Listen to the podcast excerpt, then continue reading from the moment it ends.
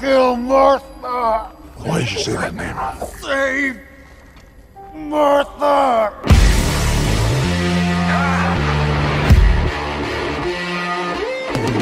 Batman v Superman. Justice League. Hallo en welkom bij Julius versus Jasper, de podcast waarin wij telkens twee films recht tegenover elkaar zitten. En dan bepalen welke eh, moet blijven en welke weg moet in het hypothetische geval dat een van de twee zulk zou overkomen. Eh, Jasper, ben, jij bent er, ik ook. Ik ben Julius, jij bent Jasper. Hallo. Ik, ik ben er ook, hallo. Ja, het was een beetje, een beetje warrig eh, qua opening, maar ik denk dat het er wel mee door kan. Uh, vandaag bespreken wij weer eens twee slechte films. Althans, twee films die wij allebei slecht vinden. Ja. Nou, dat, is, dat, is, dat doen we soms. Meestal hebben we het over goede films. Maar het is soms ook wel leuk en nuttig om, uh, om iets heel slechts te bespreken. Zoals in dit geval. Nou ja, twee films van het inmiddels uh, ja, een beetje veranderende, rondspartelende, weer een beetje tot leven komende DC-universum. Ja, je zegt, wel dat wij, je zegt wel dat we twee slechte films spreken. Wij vonden ze allebei niet zo goed toen we ze voor het eerst zagen. Dat is alweer een paar jaar geleden. Het kan natuurlijk zijn dat je een film ziet, terugziet en denkt... oh, het viel eigenlijk best wel mee. Ja, dat kan. En het kan ook zijn dat je er, uh, uh, dat je er wat meer culturele waarde in ontdekt. Of althans, ja, dat je ziet dat hoe, hoe slecht een film ook is, dat het toch een interessant artefact is uit een bepaalde periode. En dat ook, ook een heel slechte film toch nog enige waarde heeft. En dat is eigenlijk vooral de reden dat ik uh, het interessant vind om deze films te bespreken. Want um, ja, ze zijn het allebei, worden ze wel als slop beschouwd. Batman v Superman, Dawn of Justice en Justice League hebben we het over natuurlijk. Ja, laat me meteen even zeggen, welke kies jij om te verdedigen ook? Ja, ik zal uh, Batman v Superman, Dawn of Justice verdedigen. Wat ik de slechtere film van de twee vind, maar ook de interessantere.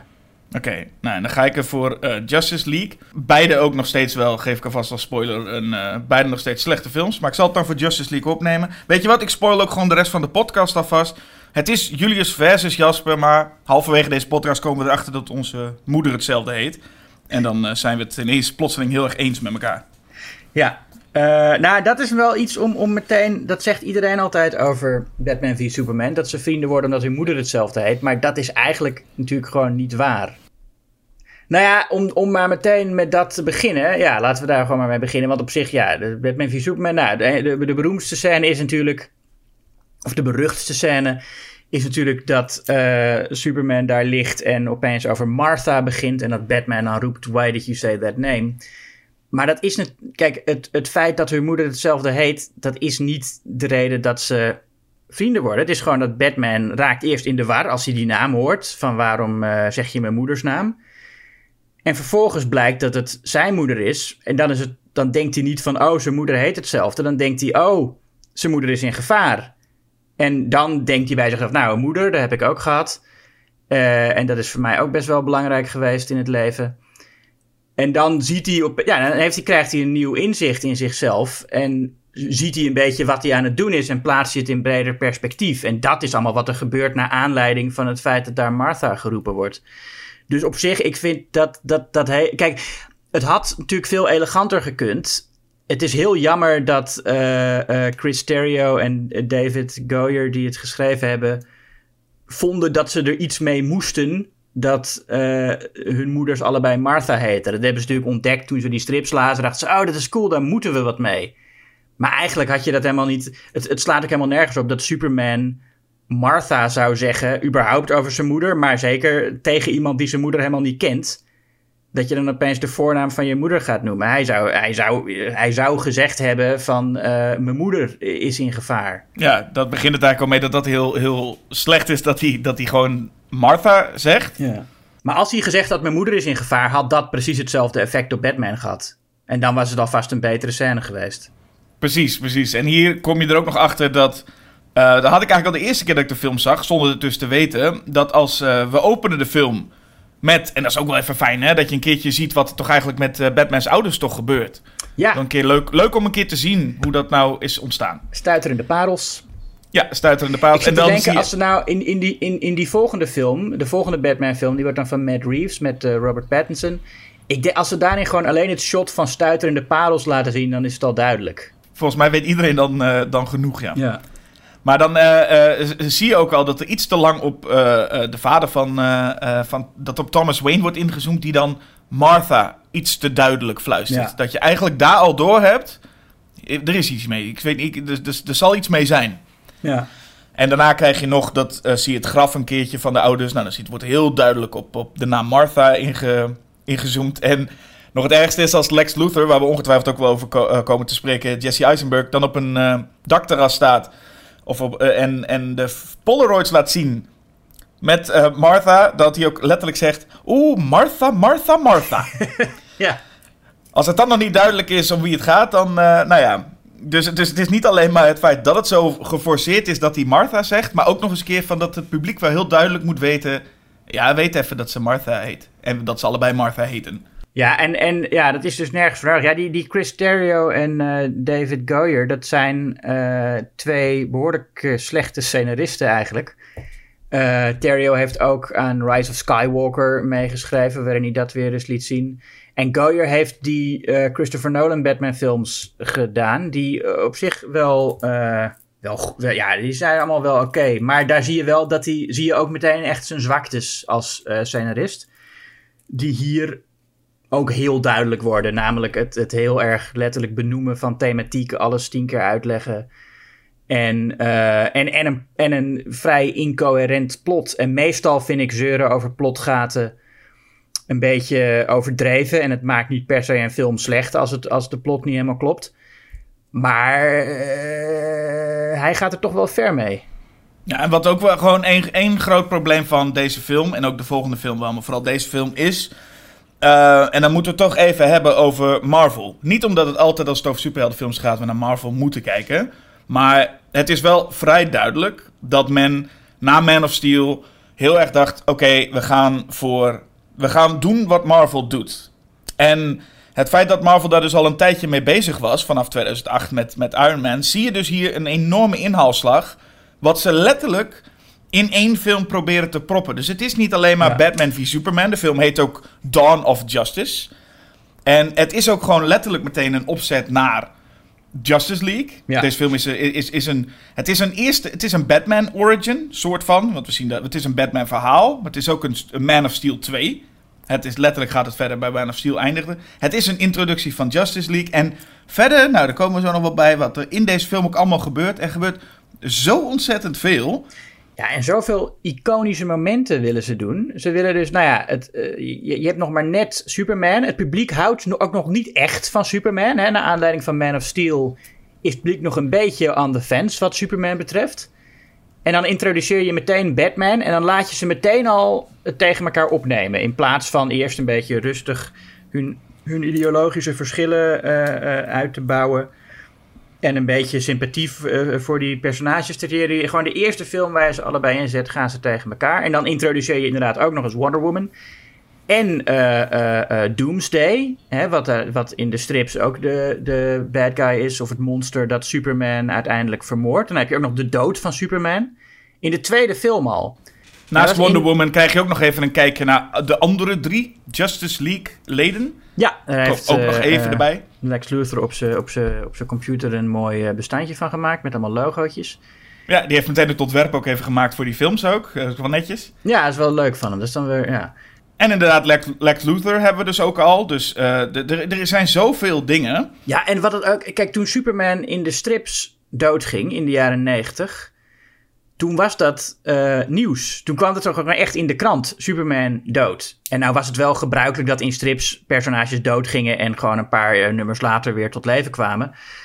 Eh, maar de dood van Superman was wel echt een evenement waarvan de kranten ook dachten dat het definitief was en zo. Dat was echt iets groots. En hier eh, ja, ze kunnen niet eens wachten tot het einde van de film om te laten zien dat hij weer tot leven gaat komen. Wat vervolgens overigens helemaal niet op die manier gebeurt. Dat is ook iets. Je ziet aan het einde die doodskist en dan zie je die aarde opstijgen.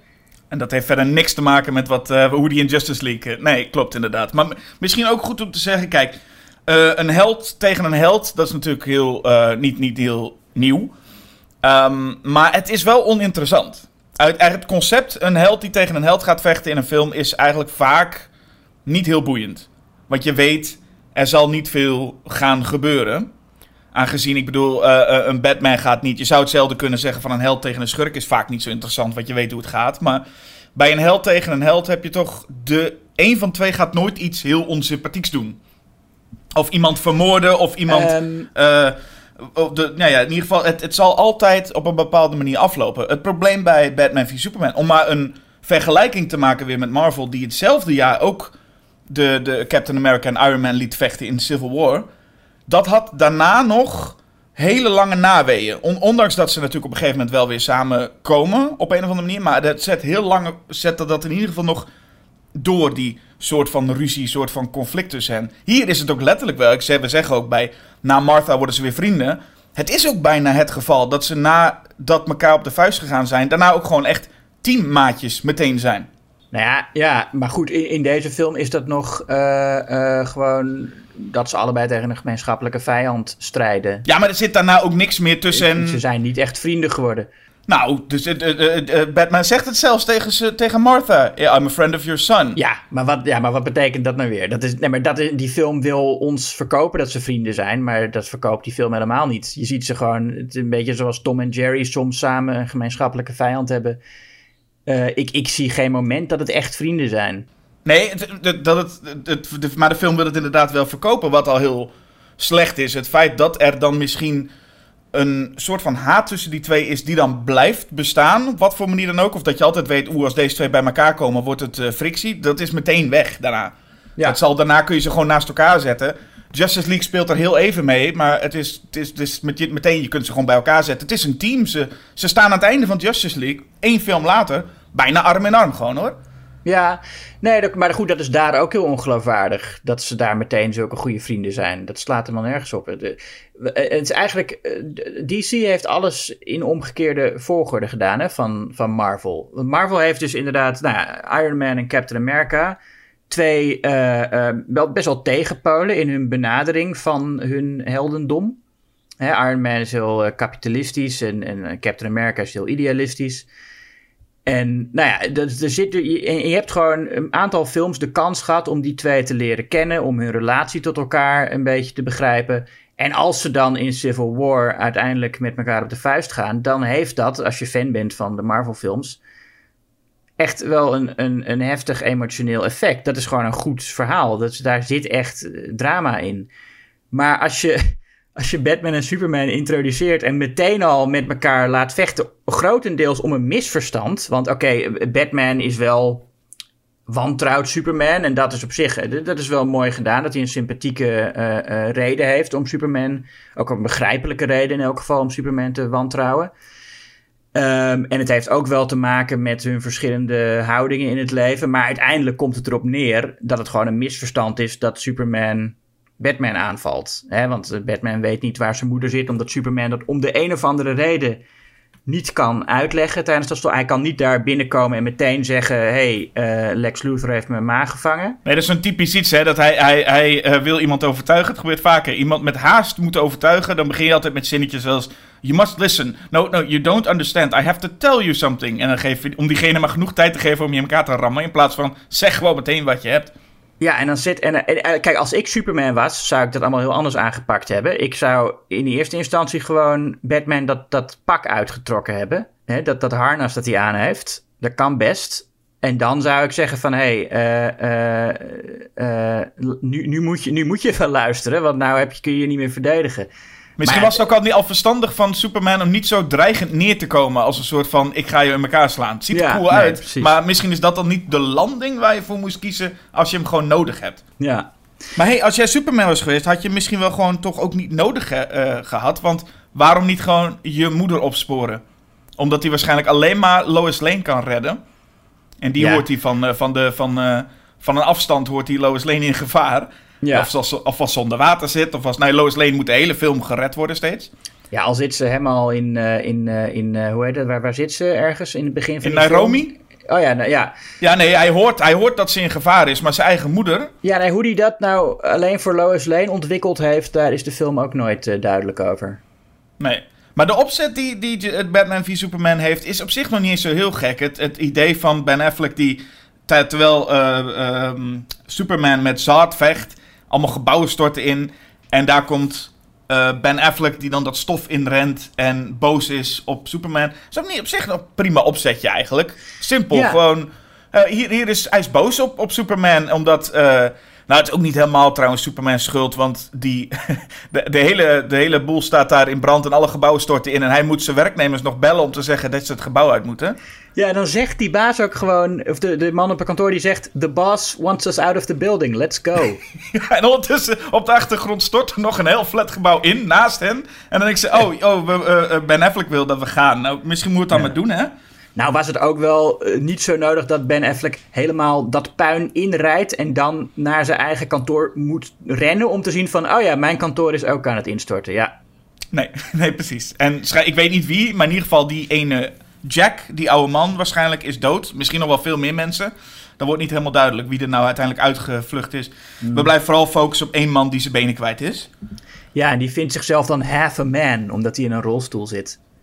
ja, het is, heel heftig. Ja. En, en, maar goed, dat is eigenlijk dus het punt dat je hebt een best wel oké opzet. We zien Ben Affleck even boos in de lucht kijken waar Superman vecht. En dan denk je, Ja, oké, het is ook misschien wel, misschien is het wel de laatste blockbuster die op zo'n heftige manier eh 11 september eh, in, in herinnering roept en zo bewust. Ik denk dat dat nu wel een beetje klaar is. We hebben een, een tijd lang, hè, Spielberg met War of the Worlds was een van de eerste die dat deed. En eh, eh, ik denk dat we nu die fase wel zo ongeveer voorbij zijn. Ja, ja, dat kan ik me heel goed voorstellen. Maar dan eh, zit je dus met een best wel een simpele opzet. Dat je bijna denkt, nadat Batman boos de lucht in heeft gekeken. Nou, op zich kun je hier al wel een. ka- Kan de rest van de film nu wel komen? Gewoon, hier is de, de ruzie tussen de beiden. Maar dan komt er toch een hoop gedoe. Je noemt het al, in Afrika iets met, iets met, met, met Lois Lane en een kogel en een fotograaf. Eh, ja, en die fotograaf, dat is ook iets. Die heet dan volgens de aftiteling Jimmy Olsen. En in de, in de extended editie zit volgens mij ook nog een scène waarin hij zichzelf zo voorstelt. In de, in de film heeft hij helemaal geen naam.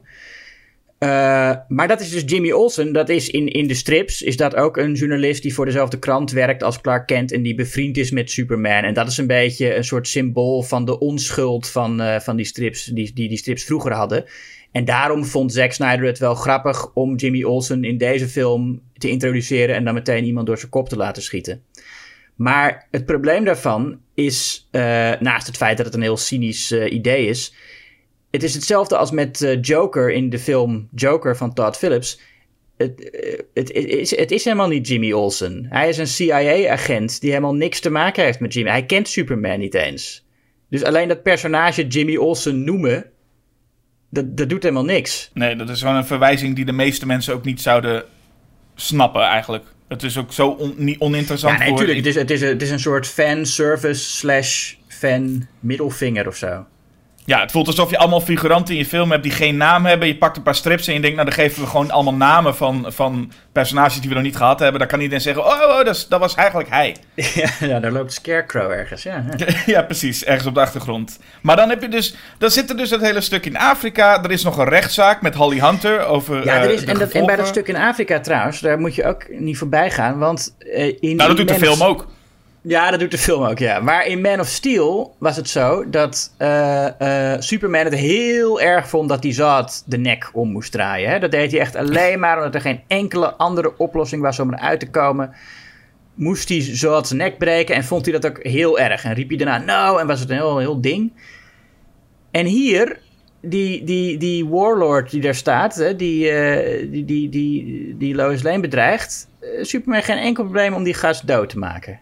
Bedoel, je ziet niet dat hij dood is, maar dat lijkt me toch wel duidelijk als je hem zo door twee muren heen eh, beukt. Ja, en hij geeft nog een heel klein glimlachje. Hè? Dat is een van de weinige keren dat je überhaupt, eh, dat je Superman überhaupt ziet glimlachen. Maar eh, Ja, hij vindt het, hij vindt het, het is geen enkel probleem. ik, ik heb die film nou dus, dus twee keer gezien. Ik snap dat hele gezeik met die kogel nog steeds niet. Maar het is wel iedere keer een moment waarop de film even op de rem gaat. Want Lois Lane moet ook iets doen. En loopt dan de hele tijd rond met een plastic zakje met een kogel erin. Om iets te ontdekken waarvan ik nog steeds niet weet wat het nou uiteindelijk voor effect heeft. Nou ja, Aan het einde van de film. geloven dus dat iedereen die, eh, eh, die doodgeschoten is door die terroristen daar, dat dat allemaal het werk van Superman is geweest, omdat Superman daar was. Eh, en Lois Lane kan met die kogel bewijzen dat het niet Superman was. Want dat soort kogels gebruikt Superman niet. Alsof Superman ooit kogels gebruikt. Maar goed, dat is een beetje het... eh, zij, zij wil dus bewijzen waar die kogel vandaan komt. En, Ja. en daarmee zou ze Supermans onschuld eh, kunnen bewijzen. Ja, daar is ze dan inderdaad dan vooral mee, mee bezig. En ik weet Ja. dus niet precies wat daar nou uiteindelijk het gev- gevolg van is. Ja, niks. Dat is het hele. de- de- deze film heeft heel veel ideeën van. Ze denken: oh ja, dat is cool. Hè, dat mensen denken dat Superman iets gedaan heeft, maar dat heeft hij niet gedaan. En ze doen het later nog een keer met die rechtszaak. Hè, waar, waar Lex Luthor een bom heeft verstopt in de rolstoel van die ene kerel. Hoe heet die? Wally. Ja. En, en dan ontploft de, de, de rechtbank met Holly Hunter erin ook nog eens een keer. En dan denken mensen ook heel even dat Superman misschien wel schuldig zou kunnen zijn. Maar daarna blijkt eigenlijk meteen al dat dat niet zo is. Ontdekken ze meteen dat die bom in die rolstoel eh, eh, zat. Komt ook op het nieuws. En, dan, ja, en, dat- en, en dat hele conflict speelt helemaal niet mee aan het einde. Je zou zeggen, als je dat, als je dat idee hebt dat mensen nu Superman haten. En, en omdat ze denken dat hij al, die erge dingen gedaan heeft. Nou ja, dat is een aardige manier om iets te doen met het probleem van Supermans onaantastelijkheid. Dat je zegt, alle mensen zijn tegen hem. Maar eh, ja, daar, daar gaat die film, doet, doet er helemaal niks mee. Allebei die, die conflicten worden gewoon eh, opgelost en, en verdwijnen een beetje uit het verhaal. Ja, nou heb je net al... we moeten even naar Jesse Eisenberg. Maar voordat we dat doen, want ik wil toch nog even naar iets, eh, iets positiefs. Eh, een goede keuze. eh, Jeremy Irons als Alfred, vind ik. Ja, dat Ik moet, is prima. ik moet zeggen dat als ik hem zie... En ik denk dan ook Ben Affleck trouwens. Eigenlijk, er was veel te doen over dat hij gecast zou worden. Dat ik denk, ah, het is helemaal niet zo'n hele gekke keuze op zich. En ik denk, als ik hem en Jeremy Irons als met z'n tweeën in één film zou zien... Nee, misschien hen en dan J.K. Simmons er nog bij. Die, eh, die in de volgende film echt met een, met een cameo het moet doen. Ja, Ik denk, oh, dat, dat, is, dat had nog wel iets interessants. Het feit dat eh, Alfred is nu ook de Lucius Fox geworden, hè, de, de gadget-expert. Eh, Alfred kan nu gewoon alles. ja. Is niet alleen maar meer die butler.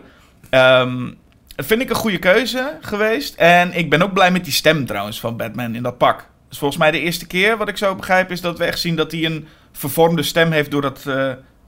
door, ja, gewoon technisch. ja. Want dat we niet dat, eh, dat, eh, eh, die rookstem van Christian Bale nog een keer krijgen. Op, wat dat betreft ook weer wel een goede keuze. Ja, Alleen, voor mij hoeft die hele vervormde stem niet zo hoor. Ik bedoel, ja, je, je herkent hem toch. Ik bedoel, als, als het realistisch zou zijn, zou je toch, zouden mensen toch een foto van Batman kunnen maken en zien dat het Bruce Wayne is. Dat, dat is volgens mij niet zo moeilijk. Nou, vooral in dit universum waarin we nog steeds toch met Clark Kent lopen bij een krant. Eh. En natuurlijk dat brilletje. Het, het- en het, het, wordt nog het ergste als hij dus doodgaat. Ik spreek even naar het einde, maar dat hij dan doodgaat en dat in de krant komt dat Superman dood is. En dat op dezelfde dag Clark Kent dus ook dood is gegaan. En dan zie je ook zo'n foto van Clark Kent. Toen dacht ik ook wel van, eh, jullie benadrukken nu wel heel sterk Ja. dat niemand dit ook gezien heeft. ja, want in Man of Steel lost ze dat nog een beetje op. Door eh, Superman alleen maar dat, dat hij gewoon heel hoog in de lucht vliegt. En dat mensen eigenlijk helemaal niet weten hoe zijn gezicht eruit ziet, de meeste mensen.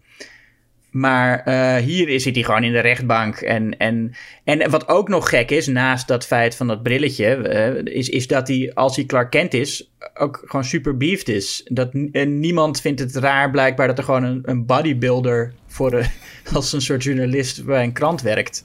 Nee, die ook nog heel graag over Batman wil schrijven. Maar hey, fuck it. eh, Lawrence Fishburne de, de, is, is vooral wil dat hij over voetbal gaat schrijven.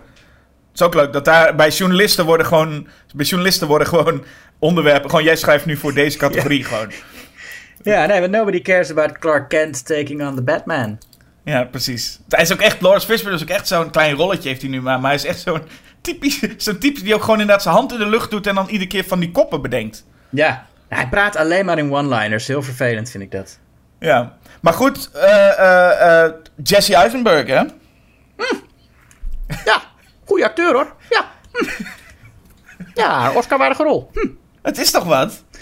Ja, het is ongelooflijk. Het is echt, eh, ik, ik, het is echt, elke keer als ik die rol zie, is hij slechter dan ik me herinner. Ja. Echt al zijn keuzes, eh, eh, gewoon letterlijk alles wat hij doet. Zijn zijn lichaamstaal, zijn mimiek, zijn stemmetjes, zijn maniertjes. Het is, ik denk, de slechtste rol in een mainstream film sinds Lenny Flaherty als sheriff in Blair Witch 2. Oh, de- die ken ik nog, ja. De, Ja. de This make-up things you give power! Ja, ja. maar het is toch echt gewoon dat niveau. Nou moet ik wel zeggen, de dialogen die hij krijgt helpen ook niet echt mee. Want dat zijn we toch een stel uh, uh, clichématige, pseudo-filosofische gezeik.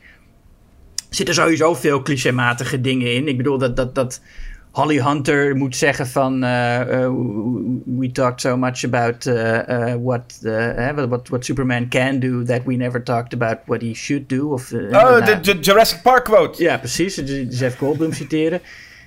Maar, en, maar ja, het is ook vergelijkbaar met wat, wat Jesse Eisenberg allemaal uitbraakt aan clichés. Ja, dat hij ineens ook gaat speechen. En ik, ik, op een of andere manier heb ik het gevoel dat hij dacht... Oké, ik doe een beetje, ik doe ook een beetje Joker van Heath Ledger erin. Ik doe ook een beetje, waarom weet ik niet, maar een stukje Willy Wonka van uh, Johnny Depp doet erin. ja, ze proberen ook een beetje te suggereren dat hij autistisch is, volgens mij. Of bepaalde momenten dat hij, dat hij heel erg flipt of niet lijkt te begrijpen hoe die, hoe die zich moet opstellen. Ja, vooral die speech is gewoon heel erg dat hij denkt... ik doe nu alle maniertjes die ik ooit geleerd heb... van, van Rain Man tot wat dan ook. Ik ga al die maniertjes een beetje zo doen. Ja. En dan, uh, ja, dan, dan pikken mensen dat wel. Ja, nou ja, niet dus. Uh... Nou, het feit dat hij wel opvalt... natuurlijk valt hij op omdat hij gewoon uh, compleet in een andere film zit. Maar hij zit in een andere film... omdat hij gewoon ook een van de weinige personages is... die een beetje gek aan... De rest is ook gewoon zo bloedserieus. Ja. En, en, en zo energieloos aan het praten dat het ook gewoon meteen opvalt als je zo'n gek typetje ertussen hebt zitten.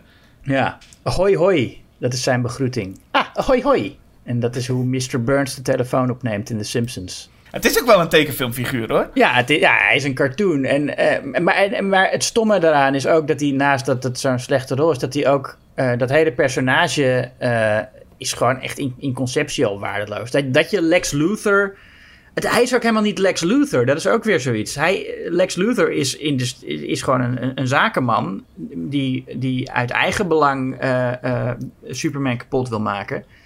En die, en, die, ook wel jaloers is in sommige versies dat Superman uh, helemaal niet hoeft te werken om zo goed te zijn als, als hij is. Terwijl Lex Luthor dat wel heeft moeten doen. Daar dat zit er ook wel in. Maar dit is helemaal niet. Dit is gewoon ja, een of andere gek die, die helemaal geen duidelijke motivatie heeft ja, misschien some men just want to watch the world burn. En, en, en hij wil. Wat, wat wil hij nou? Wat wil hij nou? Nou, dat is het hele punt ook. Dat je, als je goed nagaat. Sowieso wordt al duidelijk dat het niet Lex Luthor is. Want hij heeft het non-stop, vooral in het begin, over zijn vader. Zodat je maar extra kan benadrukken: nee, ik ben de zoon van. Maar als je goed nadenkt over zijn plan. Sterker nog, of niet nadenkt over zijn plan, maakt niet uit. Het, zijn plan is echt compleet van de pot gerukt. En sterker nog, het kan niet, ik kan het niet eens helemaal uitleggen waarom. Dat begint al bij het feit dat hij dus schijnbaar een hekel heeft aan Superman. Maar hij, hij heeft een plan waarbij hij uh, Zod's lichaam ook wil hebben. Ja. En hij, hij wil uh, op een of andere manier dus Batman en, en uh, Superman bij elkaar brengen. Dat ze elkaar ontmoeten. Nou, dat doen ze op een, op een feestje. En dan zegt hij: Bruce Wayne meets Clark Kent. Ah, I love it. En denk je van, ja, maar eh, de, ho hoezo? Wat is er bijzonder aan dat een miljonair een, een, een journalist ontmoet? Waarom, uh, weet je, Bruce Wayne is een, is een beroemdheid. Clark Kent helemaal niet. Hij werkt gewoon voor een krant. Dat betekent alleen maar iets als je weet dat zij Superman en Batman zijn. Maar dat weet Lex Luthor niet. Denken wij op dat moment. Later komen we erachter dat hij het wel weet. Hij weet het wel, alleen ja. dat we, we weten niet hoe hij het weet. Nee, hij is de enige die het weet. Ja, we komen ook niet achter hoe en waarom hij dat dan zou weten. En het zou kunnen dat hij dan een keer een brilletje op uh, uh, Superman heeft getekend en denkt... hey. en niemand weet dat verder dat Gal Gadot als Wonder Woman daar ook op dat feestje rondloopt. Oh ja. want die ja. moesten we ook nog, dat moest er ook nog even in, hè? Ja, maar het lijkt er trouwens op dat, dat ook Clark Kent ja, eh, weet dat, dat Bruce Wayne iets met Batman heeft. Want hij vraagt hem er wel meteen naar. Op, op een evenement dat helemaal niks met Batman te maken heeft. Gaat Clark Kent opeens tegen Bruce Wayne van... Oh, jij woont toch in dezelfde stad als Batman? Wat vind je eigenlijk van Batman? Dat is ook zoiets, dat, dat, dat zit er alleen maar in... Ja, omdat wij weten wie die personages zijn. Maar het is volstrekt onnatuurlijk dat dat gesprek daar zou plaatsvinden film is nog niet echt ingewikkeld genoeg. Dus ik weet nog dat ik in de bioscoop echt volledig perplex was toen Batman sowieso een paar van die dromen heeft. Hij, hij droomt een keer over een Mad Max-achtige wereld. En uh, alles, naar de, en alles naar de tyfus. En dan ineens wordt hij wakker. En dan komt er iemand in bliksem uh, bij hem en zegt... Oh, uh, Lois is de, is de sleutel. Oh, ben ik, ben ik trouwens te vroeg? Nou, doeg. En ik dacht echt, ik, ik had toen ook de, de Justice League nog niet gezien, dus ik wist ook niks over, over The Flash. Maar ik dacht echt, hoe de fuck was dat en wat, wat is hiermee aan de hand? Ja. En ja, zo brengt die film dus letterlijk ook naar binnen. Dat, je het voelt alsof ze een script hadden en denken... ja, we willen eigenlijk nog iets opzetten voor over een paar films... dat we kunnen zeggen, oh slim, dat was toen al... en dat ze gewoon letterlijk die scène er maar ingeschreven hebben. En nou word je nog een keer wakker. Ja, en, en dat gaan we ook nooit meer eh, ontdekken wat er nou aan de hand was. Ik bedoel, sommige fans die het verhaal kennen of zo, die, die, die, hebben wel, die weten wel ongeveer wat ermee bedoeld werd. Maar zeg maar, de, mensen die er niet zoveel van weten, zoals wij, gaan er niet achter komen volgens mij wat daar nou precies aan de hand was. Hè, want het is een beetje gecanceld, althans deze eh, eh, richting. Maar dat laat dus zien dat ze, nou ja, dat ze dus alle verkeerde lessen van Marvel hebben geleerd. Dat soort scènes. Want zij willen meteen al een, een soort een franchise beloven. Maar mensen gaan niet naar een film omdat ze een franchise willen. Mensen willen een franchise omdat ze een film goed vonden. Ja, Dus ze hebben het precies andersom gedaan. En, en hetzelfde geldt voor nou, dat ze zo'n haast hebben met het verhaal. Weet je wel, Marvel is, is begonnen met Iron Man, wat toen totaal geen bekende superheld was. En sowieso had Marvel toen, ja, de enige namen die voor die films een beetje bekend waren, waren Hulk en, eh, en eh, eh, Captain America. En, en later Spider-Man, maar die kregen ze er pas veel later bij. Maar Ja. niemand had van Iron Man gehoord die geen Marvel-fan was. Nee, en dat is ook het, het, het punt dat inderdaad Marvel-films hebben ook vanaf Iron Man hebben ze gespeeld met die after credits scène. Hè? We doen aan het einde van de film, eh, na de aftiteling zelfs, nog even een scènetje zo van oeh. En het voelt Ja. alsof deze film eigenlijk gewoon midden in de film vol zit met alleen maar eh, die kleine after credits scènes. Je kunt een willekeurige scène pakken van deze film Ja. en die zou prima bestaan aan het einde van de aftiteling. Ja, het is, het is net zoals, eh, nou ja, eigenlijk net zoals Man of Steel in zekere, tot op zekere hoogte. En ook zeker net zoals Justice League. Eigenlijk gewoon een verzameling teasers en trailers. Ja, ook dus dat we inderdaad eh, eh, al die voorproefjes krijgen van en Wonder Woman. Maar dan ook nog alle, alle Ja. eh, Cyborg, Flash en Aquaman. En die ook gewoon echt trouwens ook heel slecht uitgevoerd zijn. Die, die, die Cyborg, dat Cyborg filmpje is echt, echt verschrikkelijk qua, qua, qua effecten. Ja, het is niet te geloven. Dat is, en, Ja. en, en die Aquaman moest ik vooral heel erg om lachen. Dat was gewoon totaal niks stoers aan. En als je Aquaman nu kent, denk je... Ah, het is wel een cool perso. Maar hij komt op een debiele manier zo in de camera. Hij kijkt net iets te lang zo in die camera met dat wuivende haar.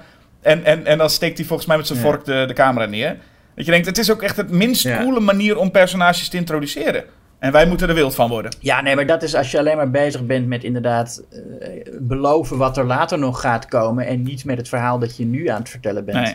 Je hoop is dan gevestigd op de, de, de bestaande personages die we nu naar kijken. Zoals eh, Batman, een super slimme Batman die een tracker op een vrachtwagen eh, schiet. Om te zien waar die vrachtwagen naartoe gaat. En dan erachteraan gaat rijden en alles kapot maakt. en volgens mij met geluk nog ongeveer niet die tracker van de, van, de, het, eh, van, de, van de vrachtwagen heeft geblazen. Want alles is kapot, behalve die tracker zit er nog net op. En dan gaat hij thuis kijken waar die vrachtwagen is. Dus dat was voor mij ook compleet iets. Ja. Ja. we hebben nu een achtervolgingsscène, maar dat klinkt niet echt heel logisch. Ja, want Batman maakt eh, best wel veel mensen dood, hè? Dat moeten we ook misschien even over hebben. Het was vroeger nog wel dat Batman eh, niemand doodmaakte. Maar hier hebben zowel Superman als Batman geen morele problemen meer met mensen doodmaken. Eh, Batman gaat zelfs zo ver dat hij criminelen brandmerkt. Wat, waardoor ze dan in de gevangenis vermoord gaan worden. Ik weet niet hoe dat precies zit. Waarom mensen in de gevangenis iemand die gepakt is door Batman zouden willen afmaken. Ehm, maar ja, dat, dat, dat is het verhaal dat de film dan ons vertelt. En Batman weet dat ook. En, en gaat alsnog al die mensen brandmerken. Ja, want dat moet iets doen met Superman, toch? Het feit dat, daar wordt volgens mij naar geïnt. Het feit dat hij dat weer doet, maakt Superman weer pissig of zo. Ja, Superman vindt dat een beetje te ver gaan. Dat je mensen die je al helemaal eh, vastgeketend hebt... ook nog eens gaat martelen en daarmee ten dode opschrijven. Dan denkt Superman wel, nou, daar trek ik een grens. Kijk, dat Batman mensen vermoordt, dat is op zich... eh, dat is eigenlijk onvermijdelijk. Als je een, als je een, een Batman-film wil maken in een min of meer realistische wereld... is het natuurlijk onvermijdelijk dat die Batman eh, mensen dood gaat maken. Want anders kan het gewoon niet of zo. Dus ik vind het ook een beetje gezeur als mensen zeggen dat hij dat niet mag doen. Maar goed, dan komen we waarschijnlijk op het moment dat ze ook moeten gaan vechten. Is trouwens pas laat in de film, voor een film die Batman v Superman heet... dat ze ook echt daadwerkelijk even Batman v Superman zijn. Ja, Heb je trouwens enig idee? Ik weet het niet. Waarom is het wie en niet versus? Ja, eh, eh, affectatie gewoon om, omdat versus eh cliché is of zo. Nou, Oké, oké. Nou ja, in ieder geval, ze gaan, ze gaan met elkaar op de vuist, naar wat we al zeiden. Hè. Su- Superman doet er wei- weinig moeite om echt even duidelijk uit te leggen waarom ze moeten vechten. Want Luther heeft zijn ehm, Lois Lane ontvoerd en zijn moeder. ja. Maar Lois Lane om van het dak te gooien, zodat Superman dat in ieder geval hoort. En zijn moeder om hem dan met Batman te laten vechten. ja. Ondertussen heeft, zit er, heeft hij van zijn eigen bloed en het lichaam van Zod een of ander monster gemaakt. Niet precies wetende waarom hij weet dat dat gebeurt, maar Nou, hij heeft, dat kan in hij dat heeft schip. heel veel geleerd. Hij heeft toegang gekregen tot dat wrak van het ruimteschip.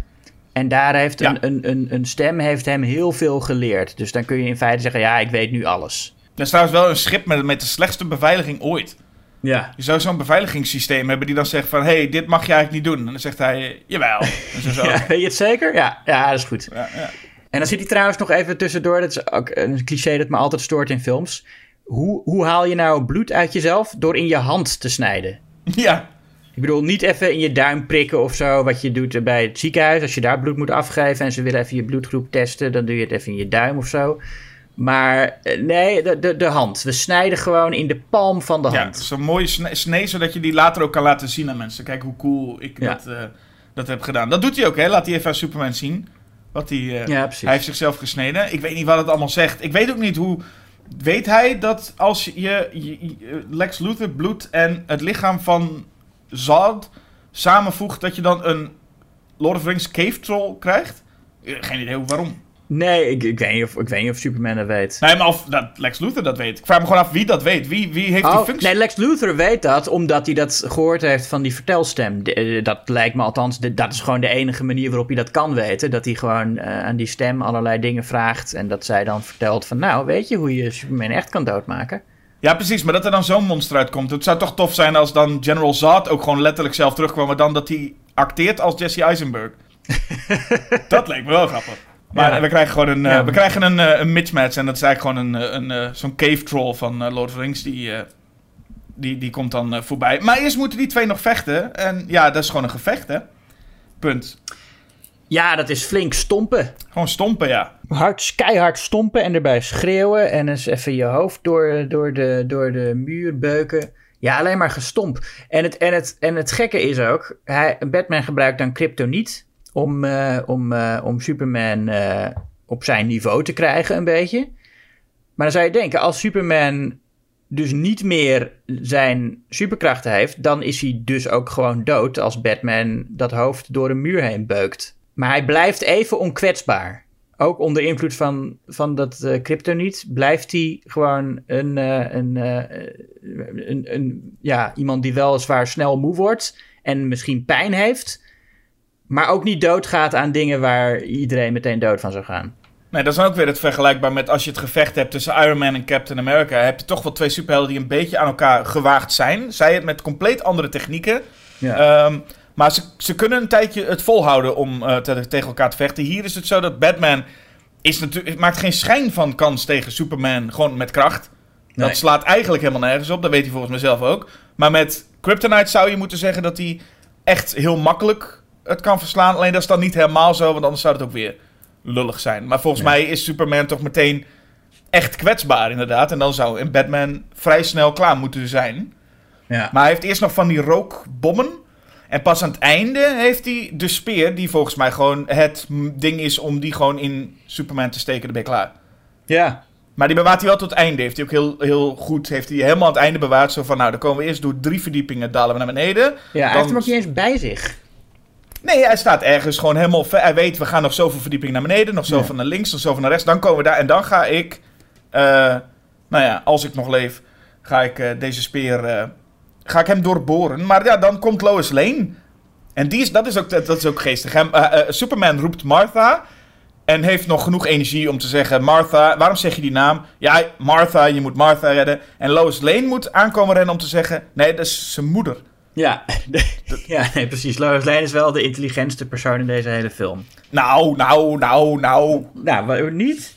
Nee, dat zou ik ook weer niet willen zeggen. Ik bedoel, ze moet non-stop gered worden. En dan nog het ergste is Ja, maar dat met heeft die... ni- niks af van haar intelligentie. Ze, zij, zij is de enige die een beetje nadenkt en, eh, en een beetje eh, als een, zoals een normaal mens de dingen zou oplossen benadert.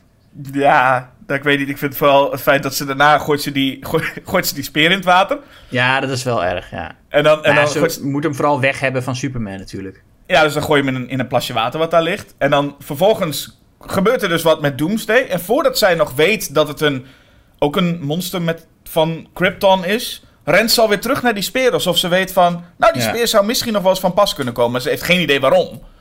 En dan zie je haar ook weer dat, dat water induiken. Maar dan zit ze daar wel weer vast. dus Ja. dat vind ik ook... Dan is denk ik... Ze heeft niet eens wat te doen. Het is gewoon meer dat zij dan vast zit. En dan heeft Superman weer zoiets van... Oh, ik moet dat mens weer redden. Ze, ze zit weer ergens vast waarschijnlijk.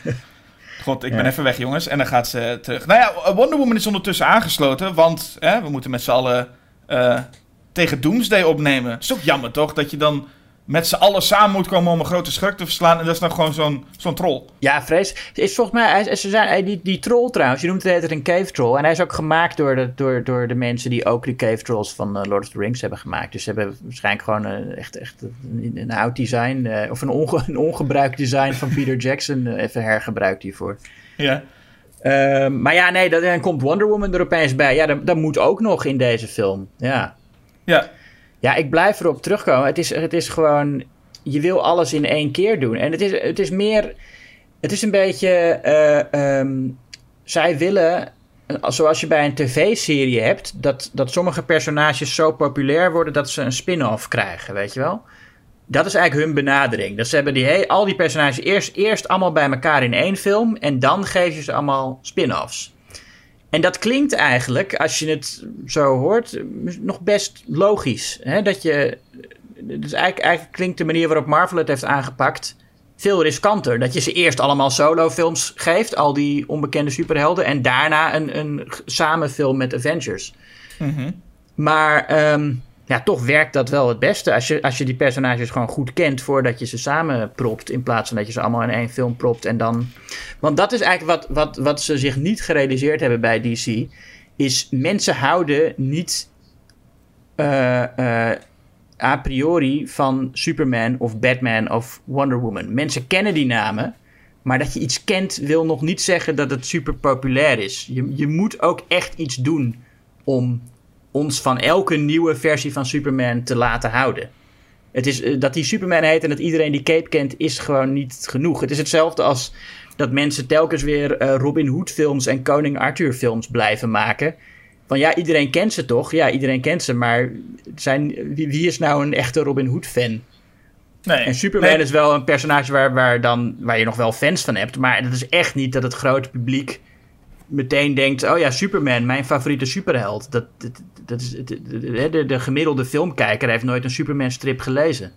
Nee, je wil eigenlijk dusdanig een, een, een personages neerzetten, wat Marvel ook heeft gedaan. Gewoon allemaal personages neerzetten waarvan iedereen eigenlijk voor de film, voor een teamfilm, eigenlijk al roept van... Oh, ik kan niet wachten tot die bij elkaar komen. Ja. Of dat die met elkaar een gesprek gaan voeren. Dat was met, ik bedoel, Guardians of the Galaxy is een goed voorbeeld, waarbij... Ze de meest, ik bedoel, je had het over dat Iron Man een niks-zeggend personage was. Niemand kende toch Guardians of the Galaxy, behalve de echte fans. Nee. En dan heb je het over een pratende boom en een wasbeer. En vervolgens is iedereen een paar films later lyrisch als die personages met Iron Man en Captain America zijn. En Ja. nu heb je het gevoel van, is er iemand die Batman v Superman ziet en dan denkt, oh, ik kan niet wachten tot die langharige meneer in dat water erbij komt. Nee, nee. Nee, Nee, terwijl en ik ook- denk als, als Aquaman eerst had uitgekomen... ik weet dat jij dat geen goede film vindt, ik wel... Eh, maar dan was, het, dan was het toch eh, leuker geweest om hem in deze film weer te zien. Ja, en ik kan me zelfs dat voorstellen, ook als je het een slechte film... Ik bedoel, ik vond Thor vind ik ook, vond ik ook een slechte film. En Thor The Dark World nog meer. Eh, ik kon nog steeds wel uitkijken naar het... eh, oh, ik ben benieuwd als Thor in de wereld komt van een Iron Man of zo. Dus het feit dat je denkt, ik heb met dit personage minder... maar ik ben benieuwd hoe hij, hij of zij in een teamverband gaat zijn. Ja. Ja, en ze zijn er hiervan uitgegaan dat iedereen wel een beeld heeft bij Batman en Superman. En het is ook wel zo, maar niet per se bij deze Batman en deze Superman. Nee, en je ziet ook wel meteen... Hè, je hebt dan een schurk en ik verwacht dat ze... hè, Je moet in je schurken ook opbouwen, want je wil natuurlijk een... Je hebt allemaal van die wat kleinere schurken nodig om individueel eh, een film te vullen. En dan is de grote schurk moet natuurlijk de reden zijn dat je een team samenstelt. Dus het feit dat nu Batman en Superman en Wonder Woman samenkomen voor een troll... is ook Ja. niet helemaal het waard, heb ik het gevoel. Ja, nee, ook omdat als je de strips kent, weet je dat die troll wel gewoon een van de. eh, nou ja, de- degene is die in de strips ook de dood van Superman heeft veroorzaakt. En om die reden wel een behoorlijk legendarische antagonist is. Maar in deze film is het inderdaad gewoon een troll. Ja, en het in, wat je zegt ook, kijk, sowieso- kijk, Batman kan sowieso niet echt meekomen. Dat zie je ook, dat wordt bijna gewoon geestig. En zit in de volgende film ook. Hij Ja. schiet met zijn pistooltje. Ja. En je denkt eigenlijk, wat heb je hier ook te zoeken? Dat kan misschien Batman zelf ook wel een beetje hebben. Want je hebt nu goden die, met, die, die aan het vechten zijn onderling. Ja, daar sta je dan als je miljonair in je vleermuispak. Hij staat daar met zijn pistooltje te schieten. ehm, maar het gaat uiteindelijk om Superman en, en Wonder Woman. Wonder Woman die zich best wel prima staande houdt tegenover de troll. Uh, Ja. Maar Superman is degene die het moet doen. En dan klopt het wat jij ook zegt. Het feit dat Superman doodgaat is in zo'n tweede film. eh, het heeft geen enkel effect. Ook maar even een vergelijking maken. Ik bedoel, eh, eh, en het is een spoiler voor Endgame. Maar daar gaat ook een personage natuurlijk dood. Een van de hoofdpersonages. Maar wel na 22 films. eh, dat een keer iemand doodgaat. Dan mag je nog een keer denken van. "Hm, misschien heeft dit wel een emotionele impact.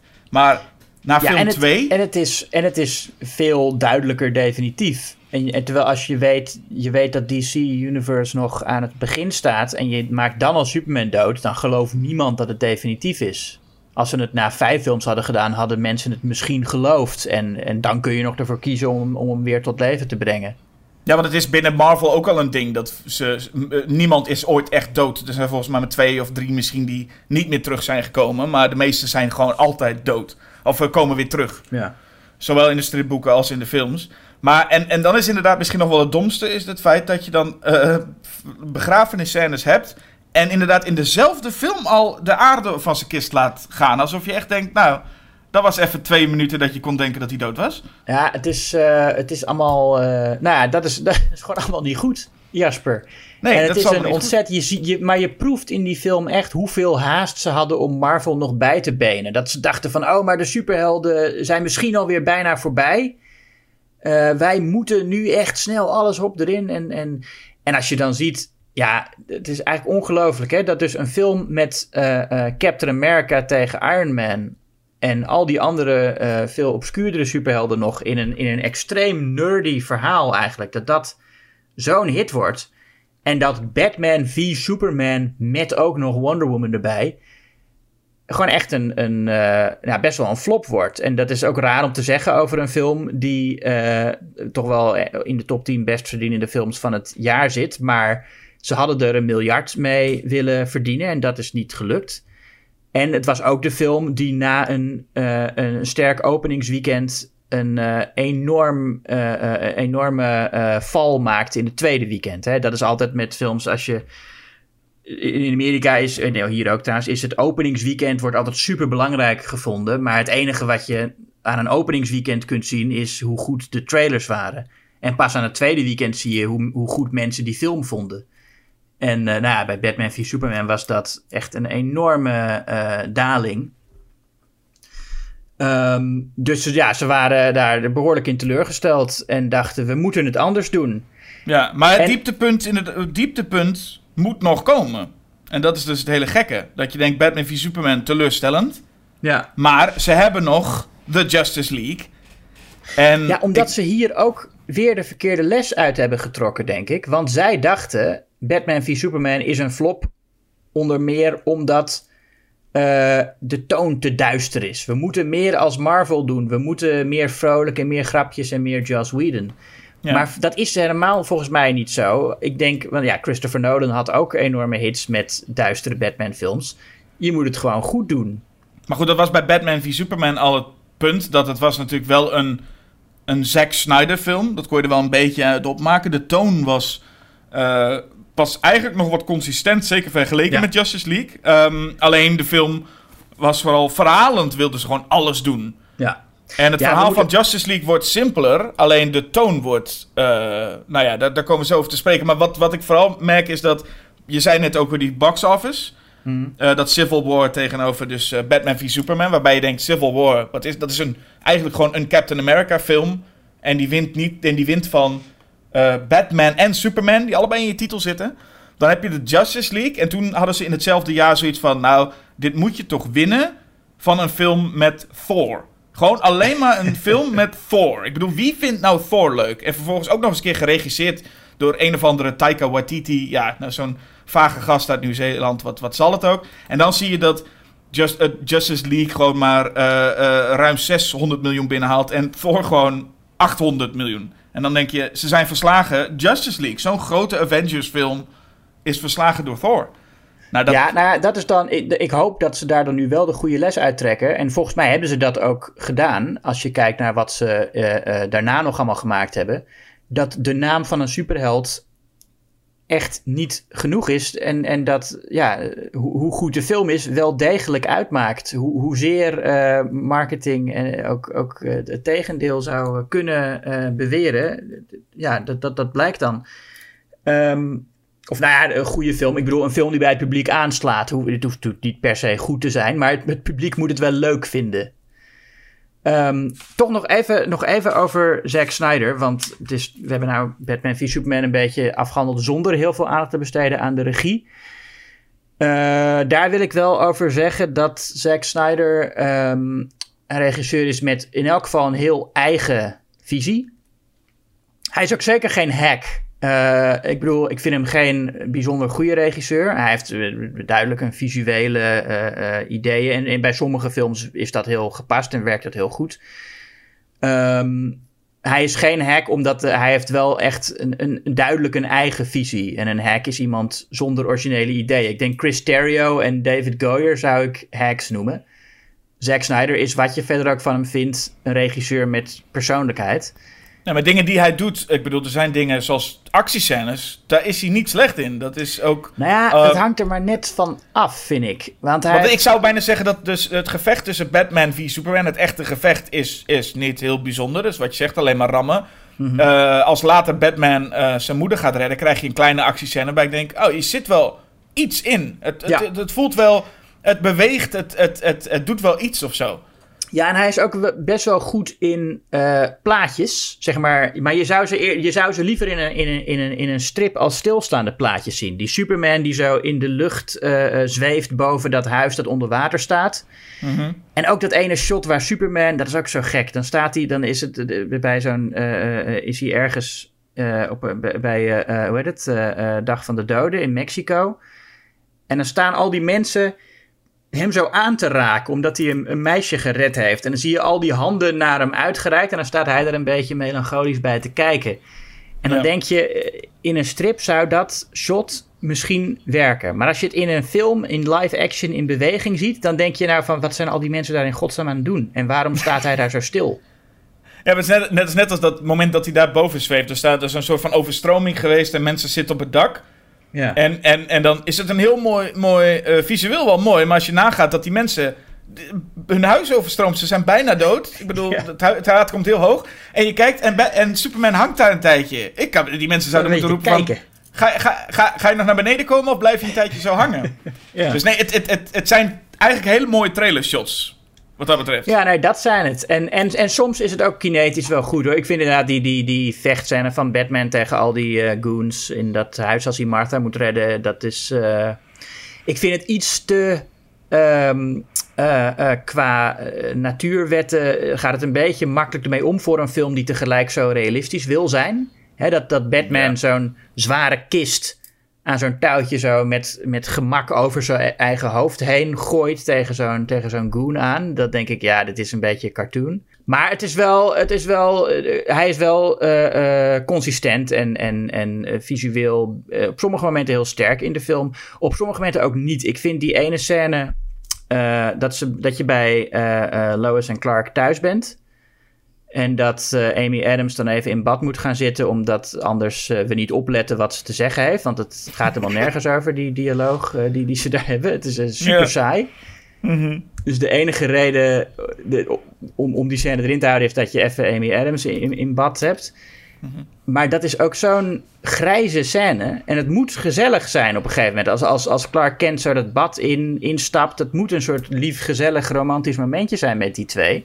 Ja. Maar het is zo grauw en deprimerend allemaal. Je denkt alleen maar van, wa- in- in- waar, waar, is, is dit waar Superman woont? Ik zou hier geen tien minuten kunnen blijven. Ja, en het is ook wel zo dat je daarin moet je iets voelen. Want ik heb het gevoel dat die, al die films, Man of Steel dan, ook eh, Batman v Superman en Justice League ook, heel erg ook leunen. Het is een beetje het Matrix effect. Heel erg leunen op het feit dat er een enorme liefde is tussen eh, eh, Superman en Lois Lane.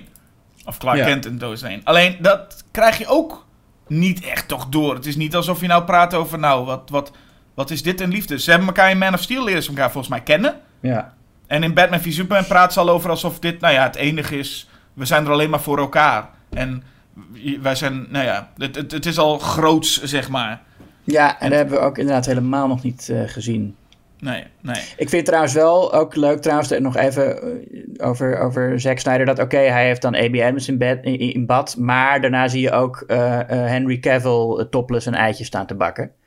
Dus dan, hij houdt wel rekening met, met iedereen qua... Voor elk wat wils. Ja. Ja, en, en trouwens, ik bedoel, ook Ben Affleck laat eventjes wat zien, hè. Als hij aan, eh, even gaat trainen.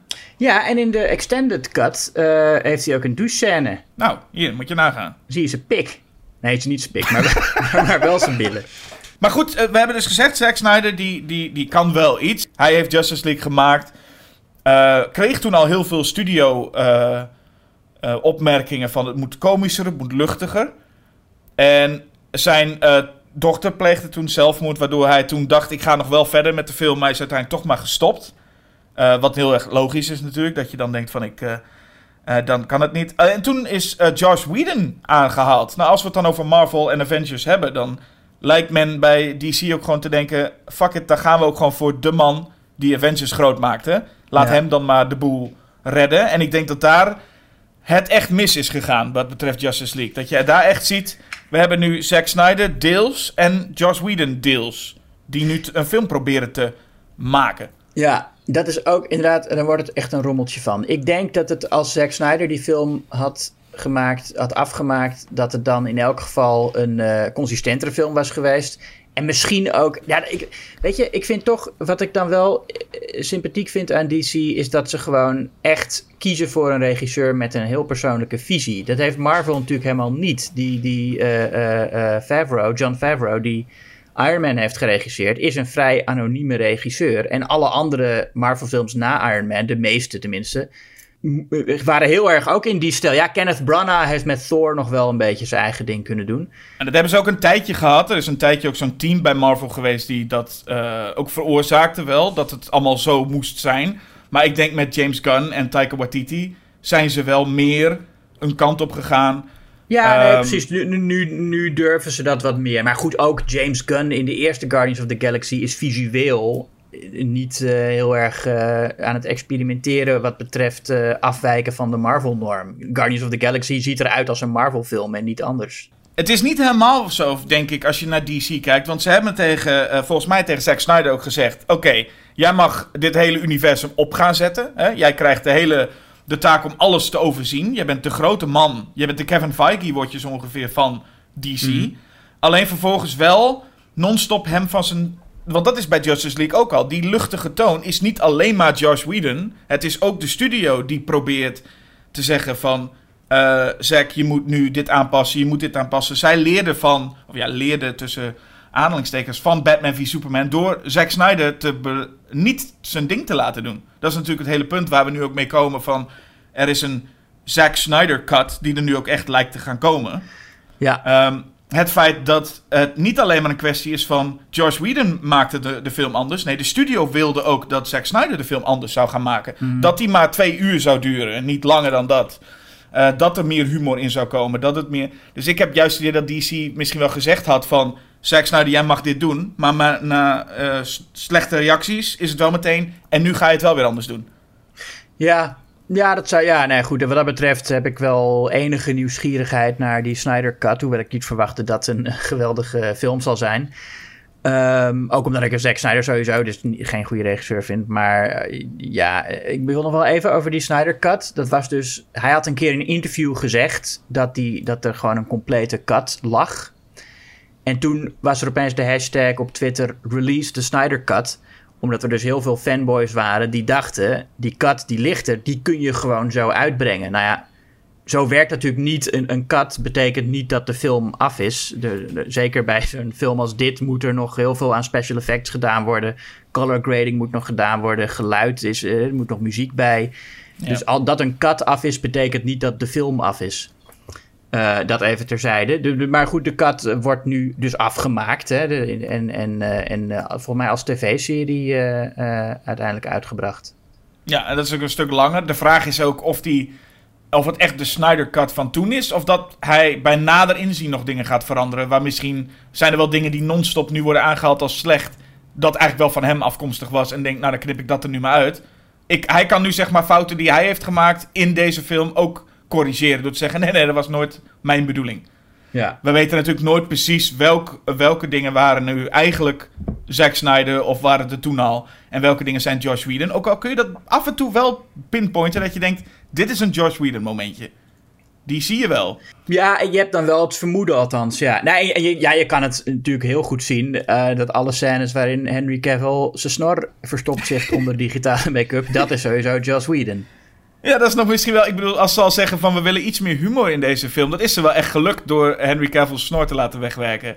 Ja, Dat- het is dat- ongeveer zo overtuigend als eh, Cesar Romero's snor achter de Joker make-up... in de, in de oude Batman-films uit de jaren 60, of de film uit de jaren 60. Nou, dat zag er iets minder eh, eh, creepy uit dan dit hoor. Ja, dit is wel creepy, ja. Het is echt iets heel bijzonders. En vooral, de film begint er nu ook mee gewoon. Het is gewoon het eerste shot dat je denkt, gaan we Ja. het zien? Maar de film Ja. gaat meteen, hier is Henry Cavill en hier is een mond die niet beweegt zoals een mond zou moeten bewegen. ja. Ja, Justice League. We hebben eh, dus Batman. Ja, die kennen we. Die, kennen we. Opeens eh, eh, blijkt hij dat hij nog veel beter bevriend was met Batman dan de vorige film al beweerde aan het einde. Met Superman bedoel je? Met, met Superman bedoel ik. Eh, hij zit echt van. eh, eh, hij zegt hij heeft he- heel erg te spreken over, over Clark Kent. Ja, maar de hele wereld mist Superman. Waarvan ik denk, maar haten de meeste mensen Superman niet? Want de film Nou ja. opent met het feit dat iedereen is sad. En de wereld is eigenlijk gewoon aan het aftakelen. Want Superman is er niet meer. Maar ik heb twee films lang, heb ik volgens mij het idee gehad dat iedereen Superman gewoon eigenlijk een ongelokelijke klojo vond. Nou ja, dat wordt in de vorige film, eh, in, in Batman v Superman, is het niet... Ja, het, sommige mensen zijn voor hem en sommige mensen tegen hem. Maar het, het- die film maakt nooit helemaal duidelijk wat nou precies de maatschappelijke tendentie is. Hoewel dat heel vaak geprobeerd wordt met overigens, wat ik nog niet eens benoemd heb aan die vorige film... Duizenden en duizenden cameo's van echte journalisten. Oh ja. echt, als je in Amerika journalist bent en je zat niet in Batman v Superman, dan is er iets misgegaan met je carrière. Maar dat, ik vind het zo vervelend. Ik hoop echt dat dat ook een keer op gaat houden. Wa- Waarom wil je in godsnaam in een, in een, in een, in een, in een superheldenfilm al die echte mensen, Soledad O'Brien, Anderson Cooper, Neil deGrasse? Nou, Tyson. noem ze allemaal maar op. Dat is toch nergens voor nodig. Nee, klopt. Maar- je, het is- alleen maar, je zit alleen maar elke keer als je zo iemand ziet, denk je. Oh, zij zijn ook, oh, zij zijn ook benaderd en hebben ja gezegd. God, wat, wat, ja, ik weet niet, oké. Het, is, Nee. het haalt je heel erg uit de film. Terwijl het misschien wel juist de bedoeling is om, het, om de film echter te laten lijken of zo. Maar Dat zal de bedoeling zijn geweest inderdaad. Om dat te voelen van, oh het is echt het, eh, eh, zoals het nu ook op het nieuws zou verschijnen. ja. Maar ehm, wat niet in het nieuws komt, is volgens mij het hele uitleg dat eh Louis Lane zegt... Kijk, de kogel is niet, kwam niet van, Batman, van Superman. Nee. Dus dat is nog niet eens uitgelegd. Dus waarom ze hem nu allemaal mogen? Maar goed, de hele wereld is in rouw. Eh, want eh, ja, Superman is dood. Wij weten ondertussen al dat dat, dat, dat, die, dat, dat zand eh, opgevlogen is. Dus eigenlijk ga je, als je letterlijk deze film na Batman v Superman gaat kijken... denk je al, ah, Superman zal hier wel ergens rondvliegen, toch? Ja. Want dat zand ging omhoog. Dan neem ik aan dat hij, de, dat hij nu wel inmiddels wel eruit gegraven is. Maar nee. Maar nee. Maar goed, we krijgen ook Wonder Woman. Eh, en Wonder Woman is dus schijnbaar... want Dit was volgens mij... Toen hadden we Wonder Woman nu wel al gezien. En Wonder ja, Woman was ja de grote... een solo film had ze al gehad. Dus men, en het was ook wel een goede film, vonden de meeste mensen, ik ook. Eh, Ja, dus ik, was er niet eh, zo heel, ik was niet heel gecharmeerd van. Maar het is wel duidelijk dat het wel het grootste succes van DC was. Ja, en, en, ook, en ook wel meteen een, een andere richting in. Hè? Want het was in tegenstelling tot wat Batman v Superman wilde zijn. Gewoon echt een ouderwetse superheldenfilm. Met een, heel, met een, een held die heel duidelijk vecht voor liefde en voor het goede. En heel optimistisch. En, eh, en oh, ja, hoewel het een film is over de Eerste Wereldoorlog. Waarvan je zou zeggen dat was best een deprimerend eh, evenementje. Is het toch een, een eh, vrolijke film. Ja, en dat is het, was, ik, ik, het zal me niet geheel verbazen dat men na aanleiding van die film toch heeft besloten om zoveel mogelijk Wonder Woman in deze film te stoppen. Want ze is wel, misschien was het daarvoor ook al, maar ze is wel ook een hoofdpersonage. Samen met eh, Batman Ja. is Wonder Woman heel belangrijk. Wonder Woman krijgt eh, de taak ook om ook, ook het team bij elkaar te krijgen. De, de Wonder Woman krijgt de taak om heel veel uit te leggen. Zij is degene die het hele verhaal eigenlijk een beetje gaat uitleggen. Wie Ja. is de schurk, et cetera, et cetera. Dat is wat eh, haar taak ook is. En ze heeft ook een taak... Ze schijnbaar rouwt zij al 100 jaar om Chris Pine. Maar echt ook gewoon zodanig dat ze niet over die man ophoudt. Ja. Elke keer maar weer. En dan denk je, dat is natuurlijk als je die films achter elkaar ziet, denk je, ja, ik snap het wel, het is net overkomen. Maar het is dus 100 jaar geleden dat eh, Chris Pine doodging. Ja. Eh, en, ze komen nog met een probleem, want Wonder Woman heeft schijnbaar 100 jaar niks gedaan en gaat in Batman v Superman voor het eerst weer eh, aan de slag. Dus ik ben heel benieuwd ook hoe ze de komende Wonder Woman in de jaren 80, wat ze gaan doen. Want Wonder Woman deed niks meer. Ja, nou benieuwd hoe ze dat gaan oplossen inderdaad. Ja. En Chris Maar- Pine schijnt ook terug te keren. En dan denk je, in deze film is juist een heel punt dat al 100 jaar... En dat Batman ook zegt, hè, van ja, jij rouwt ook echt nog, nog al na 100 jaar nog steeds om zo'n gast. En dat zij dan ook weer terug kan zeggen van ja, jij, eh, jij met je ouders, hè? Ja. Maar we krijgen de, de meest generieke schurk alle tijden, die het meest generieke plan alle tijden heeft. Ik heb namelijk drie dozen, die moet ik verzamelen. ja. En, eh, en eh, dat, dat moet hij dan doen. En dan, daar wordt ook verder helemaal niks over uitgelegd. En dat vond ik dan ook heel geestig. Dan eh, moet, vraagt Ben Affleck ook van, wat, wat, wat houden die moederdozen eigenlijk in? En dan zegt ze, they don't contain power, they are power. Ja. denk ik, zo, die, die, die, die Wonder Woman moet je vragen als je uitleg wil over iets. Wordt wel heel duidelijk wat het nou is. En volgens mij is het ook meer dan dat. Nee, want, nee, want wacht even. Want Batman heeft... Hij denkt dat die boxen containers zijn. Hè? Dat zegt hij van die dozen, daar zit misschien wel wat in. Wat op zich een begrijpelijke gedachte is. eh, want ja, dat, dat, dat, is, eh, dat, dat is vaak zo met een doos die gemaakt is om iets in te stoppen. Ja, Dus als Batman met die briljante vondst komt... is het op zich ook wel begrijpelijk dat Wonder Woman dat erbij uitlegt. Ja, maar het is ook wel heel duidelijk dat dat ook de enige uitleg is die de eh, schrijvers van dit scenario ook hebben over Ja, wat maar betreft dan- die maar meer, heb je toch ook niet nodig? Ik bedoel, het zijn gewoon MacGuffins, die dozen. En je hoeft daar niet al te veel eh, over uit te leggen, vind ik. Nou, maar wel als een hele film erover gaat. Althans, ik vind dat je als je zo'n film hebt waar het zo over gaat, moet je geen niet, niet zulke, zulke goedkope MacGuffins gebruiken. Gebruik dan iets waar we ook allemaal wel iets van. Ik snap dat elke film wel een beetje zoiets moet hebben, maar dit is wel, dit is gewoon nog te, dit is te makkelijk. Gewoon drie. Oh ja, er zijn ook drie dozen. Nou ja, het probleem is... Ja, nee, goed. Het probleem is natuurlijk vooral... Je hebt die drie dingen die je bij elkaar moet brengen. En dan is dat... eh, kun je de wereld overnemen of zo. En, en het probleem is vooral dat dat alles is wat, wat die Steppenwolf wil. Dat hij gewoon totaal geen interessante motivatie heeft. Lex Luthor was dan tenminste nog eh, eh, prettig irritant. Maar, Ja, maar je hebt, je hebt bij Batman v Superman heb je zo, zo ingewikkeld allemaal. Dat plan gaat alle kanten op en er moet zoveel gebeuren. Dan is het heel gek dat je de grotere film, wat je zou denken, Justice Mm. League, de grotere film, heb je een verhaal van. Oh ja, er kwam een schurk, die komt eh, drie dozen verzamelen. En dan kan hij de wereld overnemen. Dat is ook wat hij doet. Die, die Steppenwolf is ook de hele tijd alleen maar van die inwisselbare tekst aan het roepen als... This world will fall. En dat soort tekst is het enige wat hij de hele tijd zegt. ja.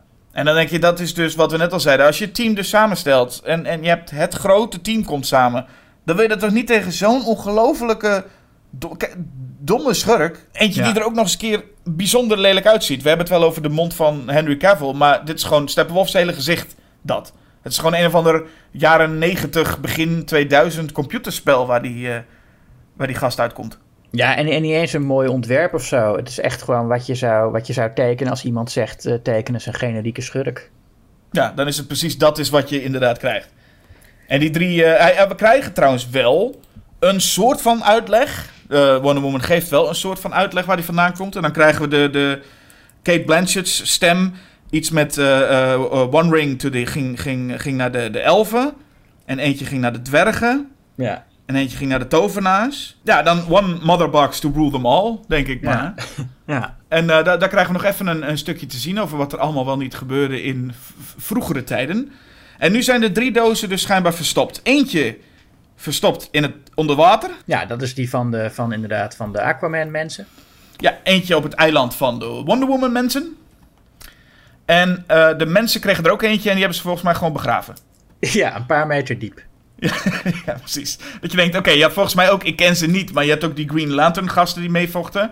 Had je niet beter gewoon hen een doos kunnen geven? Of gewoon zeggen tegen de mensen die dan een gat graven. En dan zeggen, nou, dat is wel veilig zo. Maar goed, dat, dat, dat trouwens, dat zeggen we nou wel. Maar als je die Steppenwolf komt op, dus op, eh, op aarde.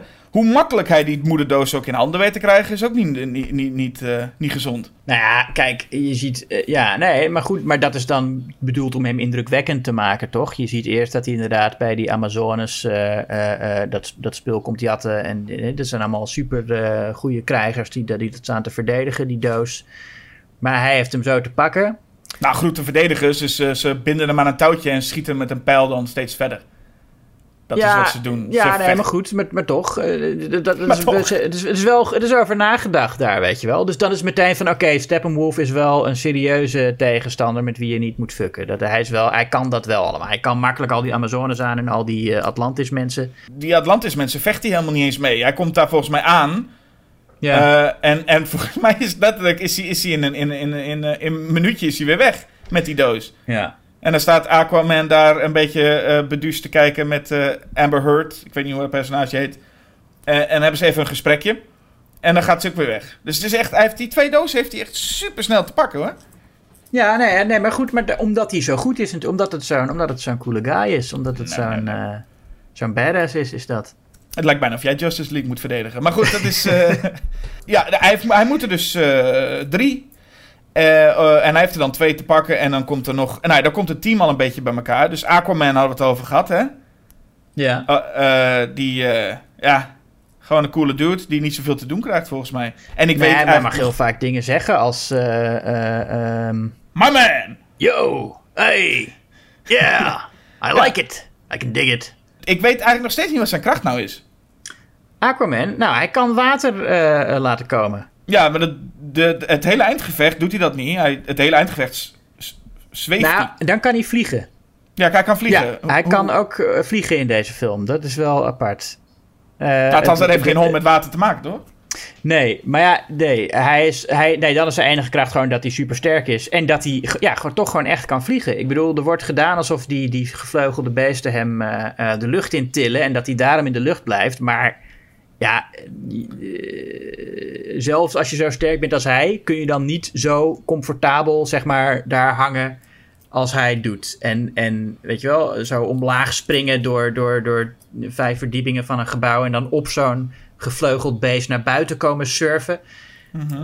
Nou, hij kan gewoon vliegen. Hij, hij kan gewoon vliegen, dat is het hele punt, ja. Ja. Verder wordt het niet heel duidelijk, want ik bedoel, hij kan iets met water, maar je zou geen idee hebben. Stel dat je dit team zou samenstellen. Nee, En ze toch zeggen niks van- met water, nee. nee, waarom zou je Aquaman moeten hebben? Maar goed, dat, ehm, wie je ook hebt is dus eh, Flash. Ja, dat is een beetje de nieuwe, de nieuwe Robin moet dat worden. Althans, dat is in deze film hoe die neergezet wordt. Hij is echt ja, eh, de, de, de Robin voor Batman.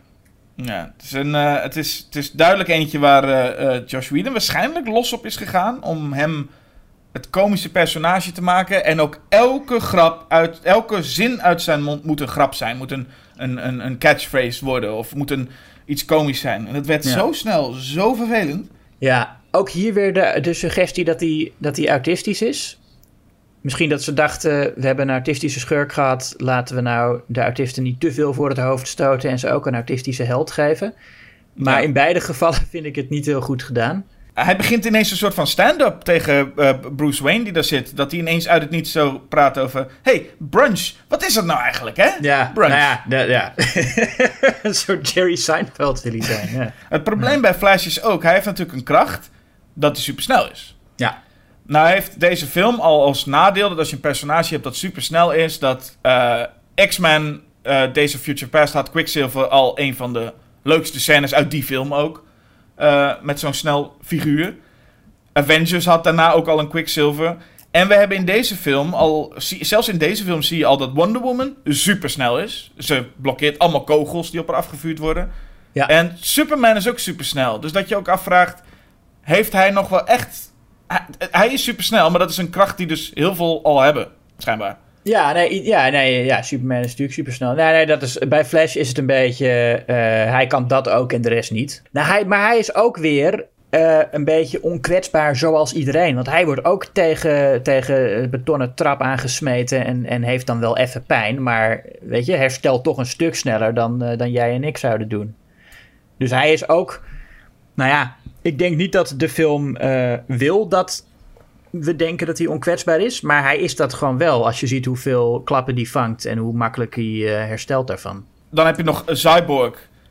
Oftewel een, een, een, een behoorlijke zuurpruim. Die echt de hele film een beetje, een beetje mm, mukken is. Een saaie borg is Een het. saaie, een saaie borg inderdaad. En, en dan krijg je ook weer die lang... Ik bedoel, de film is kort. Wat, wat voor, in ieder geval voor dat soort films is het best wel een korte film. Mhm. En toch doet de film er weer heel lang over... om hem te overtuigen dat hij mee moet doen aan het team. En dat wil hij dan eerst niet. Ja, god, dat hele Getting the Team Together. Dat vond ik ook iets. Die film die denkt dan van: oké, we skippen even de origin stories voor The Flash en Cyborg. En, en, en dat, weet je, dat, dat snappen mensen allemaal wel. En dat komt later in die film op een uur of zo. Begint Cyborg even te vertellen hoe die tot stand is gekomen.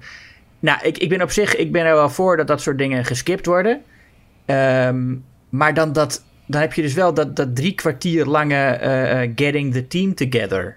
Weet je, dat, dat, dat, dat Batman drie kwartier bezig is al die mensen te overtuigen. En je weet al dat het gaat lukken. Ja, en als dat nog leuke scènes oplevert, vind ik het natuurlijk prima. Ik bedoel, dat hij even Ja. naar... eh, dat, dat die Aquaman even geïntroduceerd wordt in dat dorpje en zo. Dat levert best leuke scènes op. En het feit dat hij ook naar de Flash gaat. En dan dat eh, zijn, zijn batarang gooit om even te bewijzen dat het inderdaad de Flash is.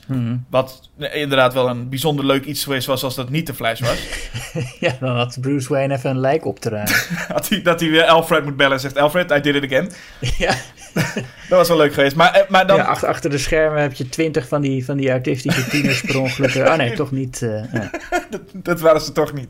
Maar dan zegt de Flash gelukkig ook, omdat, misschien ook omdat hij snel is, dat hij ook meteen voordat Bruce Wayne zijn zin heeft afgemaakt, zegt hij: Oh, ik, ik ben, eh, ik ben aan boord. Maar dat zo'n cyborg is dan weer zo iemand die dan weer dat niet meteen aan boord is. En moet hele lange speeches krijgen om te overtuigen. En Ja, en dan, en dan ook nog, ja, wat ik dan wel. Dan, dan, dan, dan moeten ze nog Superman eh, eh, eh, tot leven wekken. nou, dat is het grootste probleem van de hele Justice League. Je bent een uur bezig met een heel team samenstellen. En het enige wat dat team eigenlijk moet doen, is Superman tot leven wekken. Ja. Want die moet alles oplossen. In eerste instantie Superman. En dan gaan de Flash en Cyborg samen dat lijk opgraven. Ja, welk lijk zou, welk lijk zou dat zijn? Is dat het lijk van, li- lijk van, van Clark Kent of van Superman? Wie heeft nou een lege kist? Oh ja, dat, dat is inderdaad wel een goeie, ja. ja nou, volgens mij is het Superman, want hij heeft wel gewoon zijn pak. Maar goed, dan heeft... Dan heeft eh, eh, nou, ten eerste, moet, hij, hij moet ook nog eens die hele Justice League overtuigen... dat het een goed idee is om Superman weer tot leven te brengen. Daar begint het mee. Wonder Woman is er tegen. Batman zegt dan... eh, the world needs Superman, the team needs Clark. Clark Kent heeft hij helemaal niet gekend. Ik bedoel, hij heeft hem één keer ontmoet op een feestje... maar verder heeft hij alleen maar met Superman gewerkt... Dus hoe die, hoe die ervan overtuigd is dat Clark Kent zo goed in een team werkt, geen idee. Maar dat, eh, dat vindt hij dan. Nee, dat zou zijn baas niet mee eens zijn, want die is de hele tijd Clark Kent kwijt. Die roept de hele tijd, hè, Lois Fishburne, van waar de fuck is Clark Kent? go? Ja. Ja. En hij wil niet eens over voetbal schrijven als ik hem dat gewoon gezegd dat hij dat moet doen. Dus zo'n teamplayer is het ook weer niet. Ja, dat Maar je ja. ook pas eh, als de pagina al half opgemaakt is, erachter komt dat hij dat stuk niet gedaan heeft. Dat is ook iets. Nou ja, maakt zo Ja.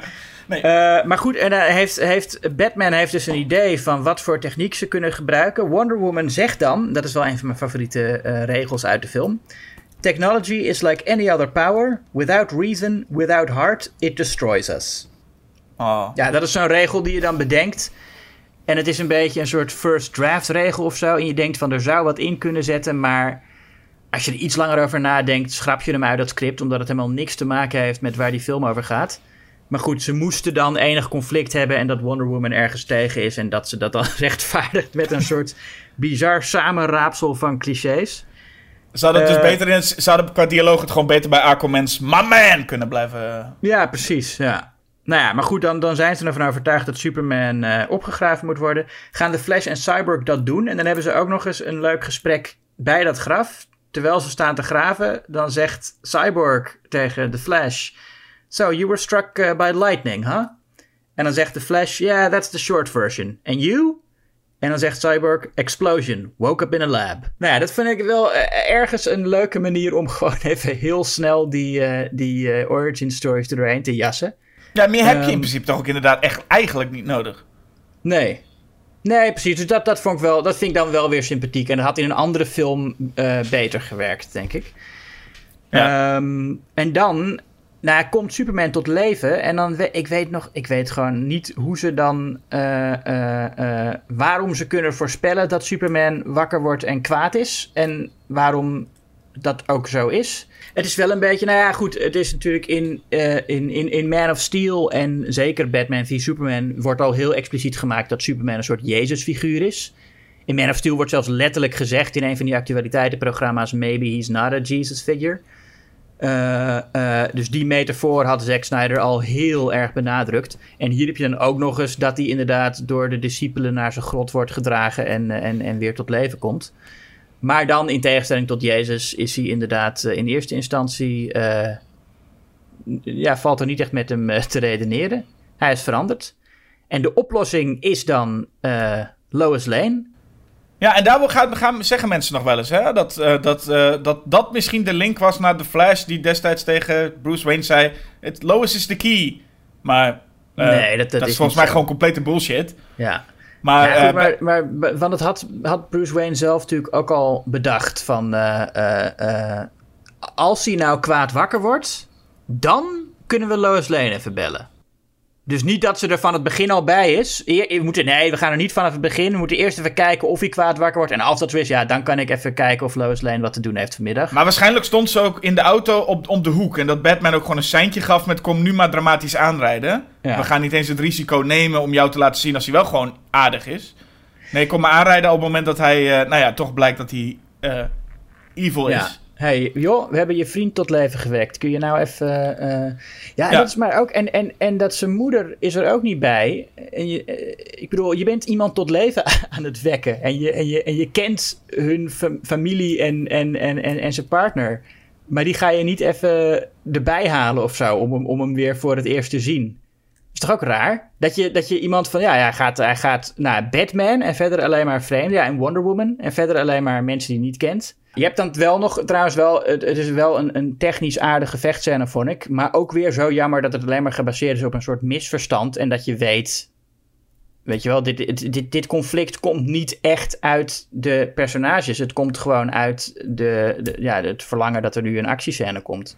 Ja, het zit in die kleine momenten. Het feit dat de Flash bijvoorbeeld eh, even ontdekt dat Superman gewoon bij kan houden qua snelheid. Dat is nog wel leuk. Dat je allemaal super, superhelden... Eigenlijk geeft het ook aan wat slecht is aan de film. Maar je hebt eigenlijk allemaal superhelden die dus on, eh, onoverwinnelijk lijken met hun bijzondere krachten. En dan heb je één Superman die dus eigenlijk al die krachten ook gewoon heeft. En dat is ergens ook een beetje het, het probleem van, eh, van de film. Omdat Superman al die krachten heeft. En ze hebben hem ook gewoon nodig. En dat blijkt ook straks. Hij is ook de enige die het kan oplossen. En ook moet oplossen. Maar hij gaat eerst dus er vandoor met Lois Lane.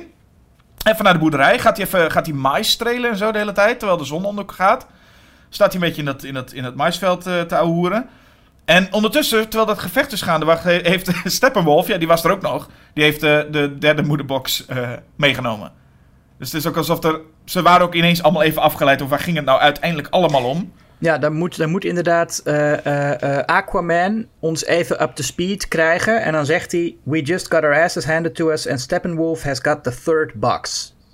Nou, Dat zeg je gewoon zodat het publiek even, even weet van... Oh ja, dat was het verhaal, ja. Ja, dan weet je even hoe het ook alweer zat. Ja, want dat mocht het toch ingewikkeld zijn. Nou, dan mogen ze ook blij zijn dat, dat Superman gaandeweg maar besluit om toch maar mee te vechten. Maar hij is een tijdje even bezig met, met, met, met het oude hoeren en strelen van mais. En een beetje zo staan, staan te staan. En praat over dat hij, dat hij lekker ruikt. En ondertussen gaat, de- gaat de hele wereld bijna naar de kloten. Ja. En uh, nou ja, dan komt uh, een uh, nou, fantastische, zinderende, spectaculaire finale. Met, ja, misschien wel... Ik heb sterk het idee dat deze, gewoon deze, dit einde helemaal niet af was. En dat ze gewoon dachten, fuck it, render maar en ja. gooi het er maar in. Ja, het is een beetje wat uh, wat je in Marvel-films ook wel ziet qua uh, uh, benadering. En wat dus in, in Batman v Superman was het nog best wel relatief down to earth, het, het, het, vechten. Mm -hmm. En hier is het dat, nou ja, ook, ook in, in, letterlijke zin niet meer, omdat ze de lucht in gaan. Maar ook heel erg um, de gebruik maken van de vrijheid die een digitale omgeving biedt qua wat je met een camera kunt doen. En daardoor wordt het al heel snel dat het, dat het gewoon helemaal niet meer indrukwekkend is. Dat is in heel veel actiefilms van tegenwoordig. En, vooral de. Ik, ik vind vooral de Marvel-films daar een sterk voorbeeld van. Dat het gewoon. Ja, er gebeuren ongelooflijke dingen en personages kunnen vrijwel alles. En de camera kan alle kanten op en overal omheen draaien en alles in één shot. Eh, ja, maar het is totaal niet indrukwekkend. Als je vergelijkt met hoe uh, James Cameron in Avatar dat benaderde die zorgde ervoor dat de camera zich min of meer zo gedroeg als, uh, als wanneer het echte mensen geweest zouden zijn. En, en als het niet digitaal zou zijn. Dat die camera wel gewoon uh, ergens staat waar je dan ook echt een camera neer zou zetten. En dat maakt die film toch veel gegronder en veel uh, indrukwekkender. Die actiescènes zijn gewoon nog steeds veel spannender dan al dat, dat, dat bizarre ge, gedraai en gezweef en, en, en gespring door de lucht wat je hier ziet. Ja, het is inmiddels ook gewoon, we weten het nu wel. Dus het is nu, je moet nu met, met andere dingen komen. Het is hetzelfde als die, de one-taker. Ooit was dat iets heel bijzonders. Uh, nu weten we het wel. En is het ook wel een keer klaar. Het, het is niet zo spectaculair meer. Probleem nee, bij het dit... is nu ook heel makkelijk natuurlijk. Als, als alles digitaal is, ja, dan is het totaal niet indrukwekkend als je een one-taker hebt. Nee, maar het grote probleem daarmee is nog wel, en dat is wel een beetje een verschil met wat je zegt met Marvel of met deze film.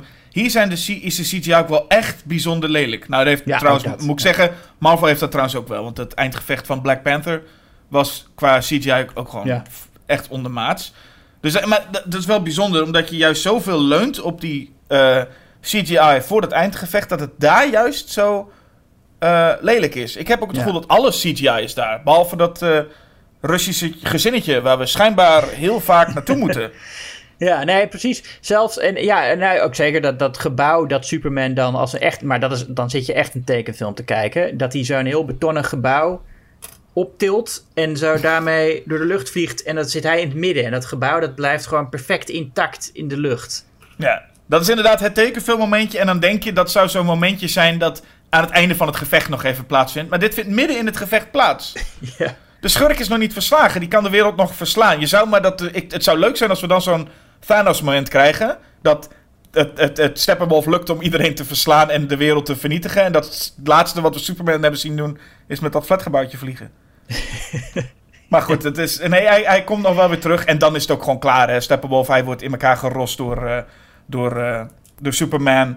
Batman ja. wederom. Dus weer, weer Batman staat er met een pistooltje en denkt ook eigenlijk... Ik weet, wat doe ik hier eigenlijk ook?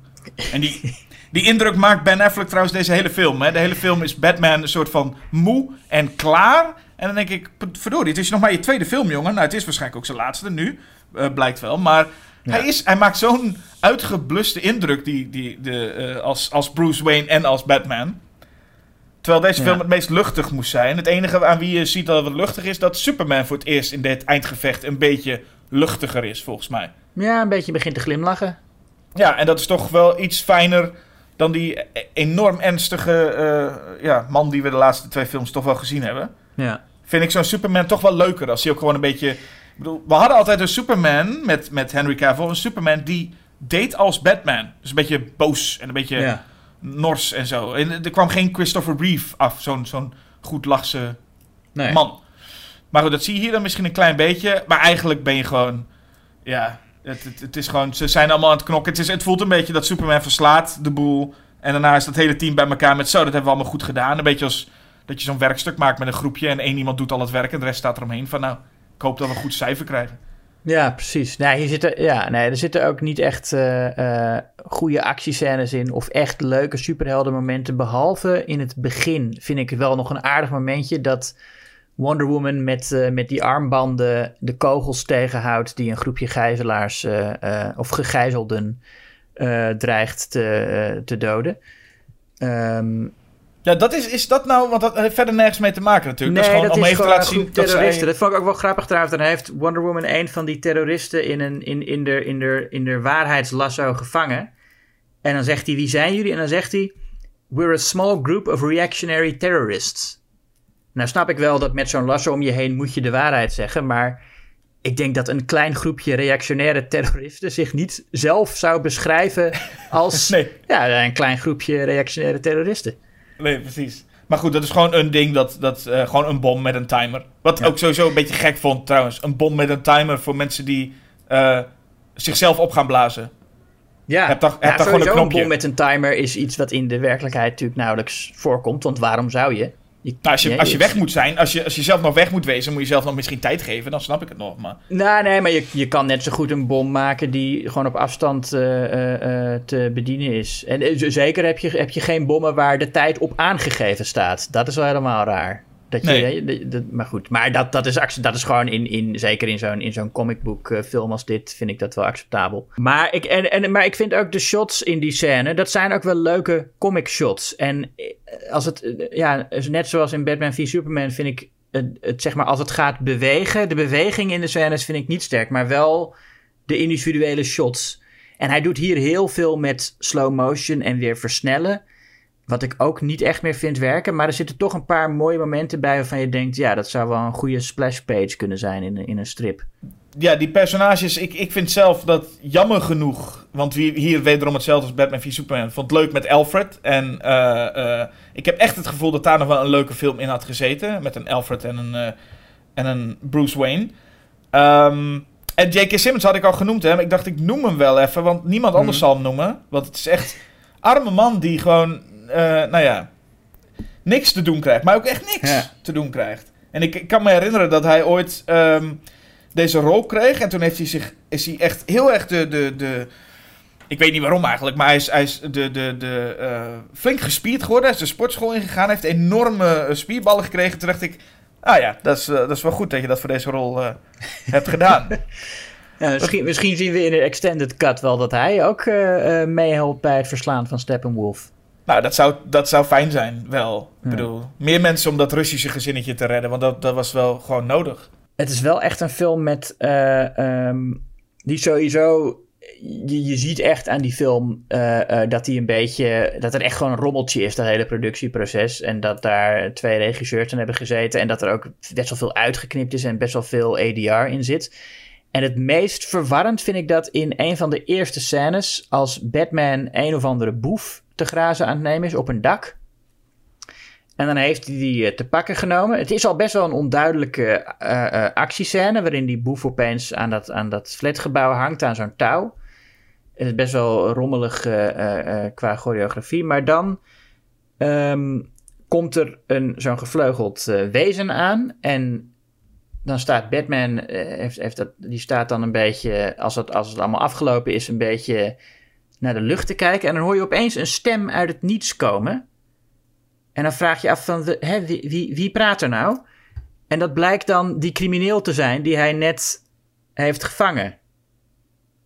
Maar, maar de, voor mij is dat dus helemaal niet zo in, in de oorspronkelijke scène. Ik kan me niet voorstellen dat je dat namelijk zo zou filmen als, als eh, weet je, dat, dat Zack Snyder, die we- weet toch wel een beetje hoe die visueel coherent iets moet vertellen. Ik denk echt dat, dat, dat, al die, dat het allemaal eh, later opgenomen dialoog is, wat die, wat die crimineel allemaal zegt. Want hij, hij wordt echt alleen maar van een enorme afstand gefilmd. Hij staat een heel andere kant op te kijken. Dat, zijn, dat is inderdaad zo'n voorbeeld van een hele warrige scène, wat volgens mij een hele eenvoudige, sterke scène kon zijn. Maar Ja. geen idee waarom die ineens zo raar warrig is. Nou, ik, ik denk dus omdat al die dialoog achteraf opgenomen is en dat helemaal niet oorspronkelijk in die scène zou zitten. Maar dat is ook het moment dat Batman dus aangevallen wordt door zo'n vliegbeest. Dan vliegen ze weet ik hoeveel straten verder, maar ze landen wel weer op hetzelfde dak van het, Ja. waar diezelfde crimineel nog staat. Ehm, Ja, en die, en, die, en die crimineel gaat dan opeens een heel filosofisch gesprek met Batman van Where does that leave you and me of zo. Als Superman nu weg is van, hé, hey, wij tweeën. ja. Ja. En nog even over Superman inderdaad, dat die gemist wordt. Hè, het komt omdat eh, Ja. dat hij gemist wordt. Die, die crimineel heeft ook een soort van uitleg van... Oh, komen al die lui nu juist omdat Superman dood is. Ja, wat, ook, precies. wat ook echt zo is. Ja, Het is sowieso een film met heel veel eh dialoogscènes die allemaal moeten eindigen met een soort punchline. En dan ook een heel duidelijke setup, punchline structuur hebben. Die, ja, dan zegt Alfred, I don't recognize this world. En dan zegt Batman, I don't have to recognize it, I just have to save it. En het zijn allemaal dingen die, als ze thematisch relevant zouden zijn, wel iets zouden betekenen. Maar dat, dat, dat gesprek heeft helemaal niks te maken met wat er in de film verder gebeurt. Het, het, het heeft niks met, met het thema te maken. Het is niet iets waar die film over gaat. Er zit ook natuurlijk over Wonder Woman het, eh, de, de, de uitwisseling in van... eh, ehm, Men won't know what it means. Men won't, but she will. De zoveelste herhaling van, eh, van eh, nou, dat concept. No, no man can kill me, was het in Lord of the Rings, geloof ik. En eh, nou, ja, daar, daarvoor was natuurlijk Shakespeare met No man born of woman can kill me. dus iedereen eindigt altijd een dialoog met zo'n soort van hele goede comeback, waardoor die scène daarna kan stoppen. Ja, maar het is nooit echt relevant. Nee, maar er is ook nooit, maar dat is misschien ook wel weer logisch, maar er is ook nooit iemand die een scène eindigt met, ah, oké. Dat, dat, dat soort dialogisch krijg je nooit, hè? Er is nooit iemand die gewoon een keer zegt van, ja, nee, ja, oké. Ja, en dan einde. punt, ja. Nee, het is altijd, als iemand iets zegt over de wereld, dan, dan, dan zeg je iets terug. Ja, en ik, zou- ik zou dat heel vervelend vinden. Dat inderdaad. Dat, dat, als, als, als, als, moet je je voorstellen dat je met die mensen een gesprek probeert te hebben. Alles Oh, wat je zegt, hebben ze iets op terug te zeggen. Ik zeg van, nou, ben je nog vrij vandaag? Vrijheid bestaat niet. En dan einde. Dat je denkt, kut, kut. Ja. zeg gewoon ja of nee, of weet ik veel wat. Maar, ja. Ja. Nee, vervelende mensen. Ja, god, vervelende mensen, vervelende mensen. En ook vervelende films, allebei. Maar ik denk wel films met eh, enige waarde, toch? Nou, dat is ook goed, want je moet, je moet er ook één kiezen, hè?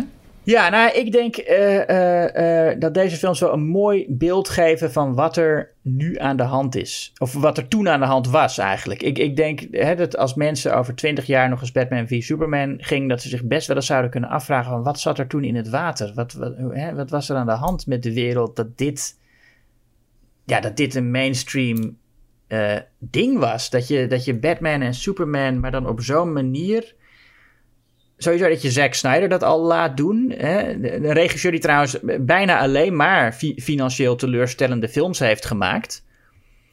Ehm, eigenlijk, en ja, ik bedoel, in het begin van zijn carrière, nou, Dawn of the Dead remake en 300 deden het goed. Maar verder is eigenlijk alles wat hij heeft gedaan, is eh, tegengevallen aan de, aan de box office. Ehm, maar dat hij dus de kans kreeg om ja, een Superman film te maken en dan zo persoonlijk voor hem, weet je wel, en, en zo duister en hard, maar ook zo onsamenhangend en incoherent en gewoon echt ja, slecht op een, op een bizarre en ik vind best interessante manier. En voor Justice League hebben ze geprobeerd een veel generiekere film te maken. Maar die is ook om die reden een heel interessante rotzooi. Want daar zie je echt één regisseur vechten om zijn visie erin te krijgen. En een andere regisseur die het wat meer mainstream probeert te krijgen. En, en ik, ik denk ook als mensen dat over twintig jaar zien, dat ze denken van, maar, maar, maar, maar wie is dit? En, en waarom is opeens die cyborg? En, en wat gebeurt hier? Het zijn allebei voorbeelden van hoe je niet een, een franchise moet maken. En ik vind het eigenlijk, ja, ik, ik, ik vind het allebei wel eh, interessante curiositeiten in de filmgeschiedenis. Ik denk dat ze om die reden ook nog wel eh, bestudeerd blijven worden. En, en interessanter zijn om te kijken dan eigenlijk het gros van eh, de Marvel-films die ja, technisch eh, beter zijn, maar die toch ook allemaal ja, veel vlakker en saaier zijn dan deze eh, soms ja, wel boeiende rotzooi. Dus ik zou dan zeggen dat Batman v Superman als voorbeeld van een, een, een, een compleet mislukt passieproject ehm, meer culturele waarde heeft dan, dan Justice League. Oké, en waarom dat specifiek? Want waarom, nou, waarom moet Justice League dan weg en Batman v Superman blijven? Nou, om, omdat Batman v Superman eh, interessanter slecht is. Er zit, ja, er zit meer. Sowieso is het een, een vermakelijkere film door Jesse Eisenberg eigenlijk. Dat is het, ja, Jesse Eisenberg is gewoon het enige wat die film enigszins draaglijk maakt, omdat hij zo fucking irritant is dat je echt elke keer als hij een zin uitspreekt, denk je: wat? wat, wat, eh, waarom heb je dit gekozen? Ehm, dus daarom is hij sowieso, vind ik, vermakelijker om te kijken. En trouwens, er zitten ook gewoon betere eh, shots in en, en betere actiescènes. Ehm, maar ook omdat het, nou wat ik net al zei, omdat het gewoon echt het, het, het, het product is van Zack Snyder, die eigenlijk zijn, zijn ideeën zijn helemaal niet mainstream. En het is best uh, indrukwekkend eigenlijk hoe hij telkens weer grote studio's dat soort uh, uh, echt een soort niche binnen, het, binnen de nerdwereld, een soort ranzige niche, grote studio's weet te overtuigen dat hij daar binnen films mag maken met enorme budgetten. Um, en, en, en ik denk ook dat dat misschien nu wel een beetje voorbij is. Dat weet ik niet. Ik weet niet wat hij, wat hij in de toekomst nog gepland heeft. Maar ik denk niet dat na Batman v Superman. Uh, en, en ook na het floppen van Justice League. Want dat is ook een film die echt verlies heeft gemaakt. Just, uh, Batman v Superman heeft niet opgebracht wat ze wilden. Maar Justice League heeft echt verlies gemaakt. Ik denk niet dat ze nu nog snel aan iemand als Zack Snyder de kans gaan geven om om, om met, met zo'n, uh, uh, ja, echt, echt wel een beetje een comic bro, weet je wel? Van, ja, de strips zijn cool, maar het moet wel echt duister zijn. En hoe duisterder, hoe beter. Die tijd lijkt een beetje voorbij. En, en Batman v Superman was daar volgens mij wel echt een beetje het, het, het, het hoogte- en dieptepunt van. En om, ja, om die reden een interessant cultureel artefact. ja, ja. Nee, dat, is, dat is een manier om, hem, uh, om het te zeggen, ja. Ja, en, en gewoon omdat het zo, zo duidelijk een reactie is op wat Marvel deed, maar alle verkeerde lessen getrokken uit wat Marvel deed. Dat maakt het ook interessant. Dat je, dat als, als, je, als je uit context uh, Justice League ziet, zeg maar, je weet helemaal niks van superheldenfilms van de 21ste eeuw, en je ziet opeens Justice League, denk je, wat de, wat de fuck is dit? En, maar als je dan hoort van ja, maar dat was omdat een, was een andere studio die heel veel succes had met uh, ensemblefilms met superhelden. En als je nou, dan zo kun je dat een beetje reconstrueren. Dat vind ik ook wel interessant. Ja, maar dan heb je het weer over Justice League. Dus die, dan, dan moet die Nee, ik vind ze allebei. Ik vind dat ze allebei historische waarde hebben. Maar goed, voor Batman v Superman geldt hetzelfde. Ja, oké. Ik, ik, ik, krijg bijna het gevoel dat je niet kan kiezen. Zo ongeveer. Dat je zegt, ik wil ze allebei wel behouden. Ik wil ze ook allebei behouden. Maar ja, als er één weg moet, zeg ik, doe maar Justice League weg. Nou ja. Uh, ik kan er een heel lang verhaal van maken. Ik kan ook gewoon zeggen dat uh, beide wel vrij klootfilms zijn. Maar Justice League is wel een half uur korter. Ja. Dus...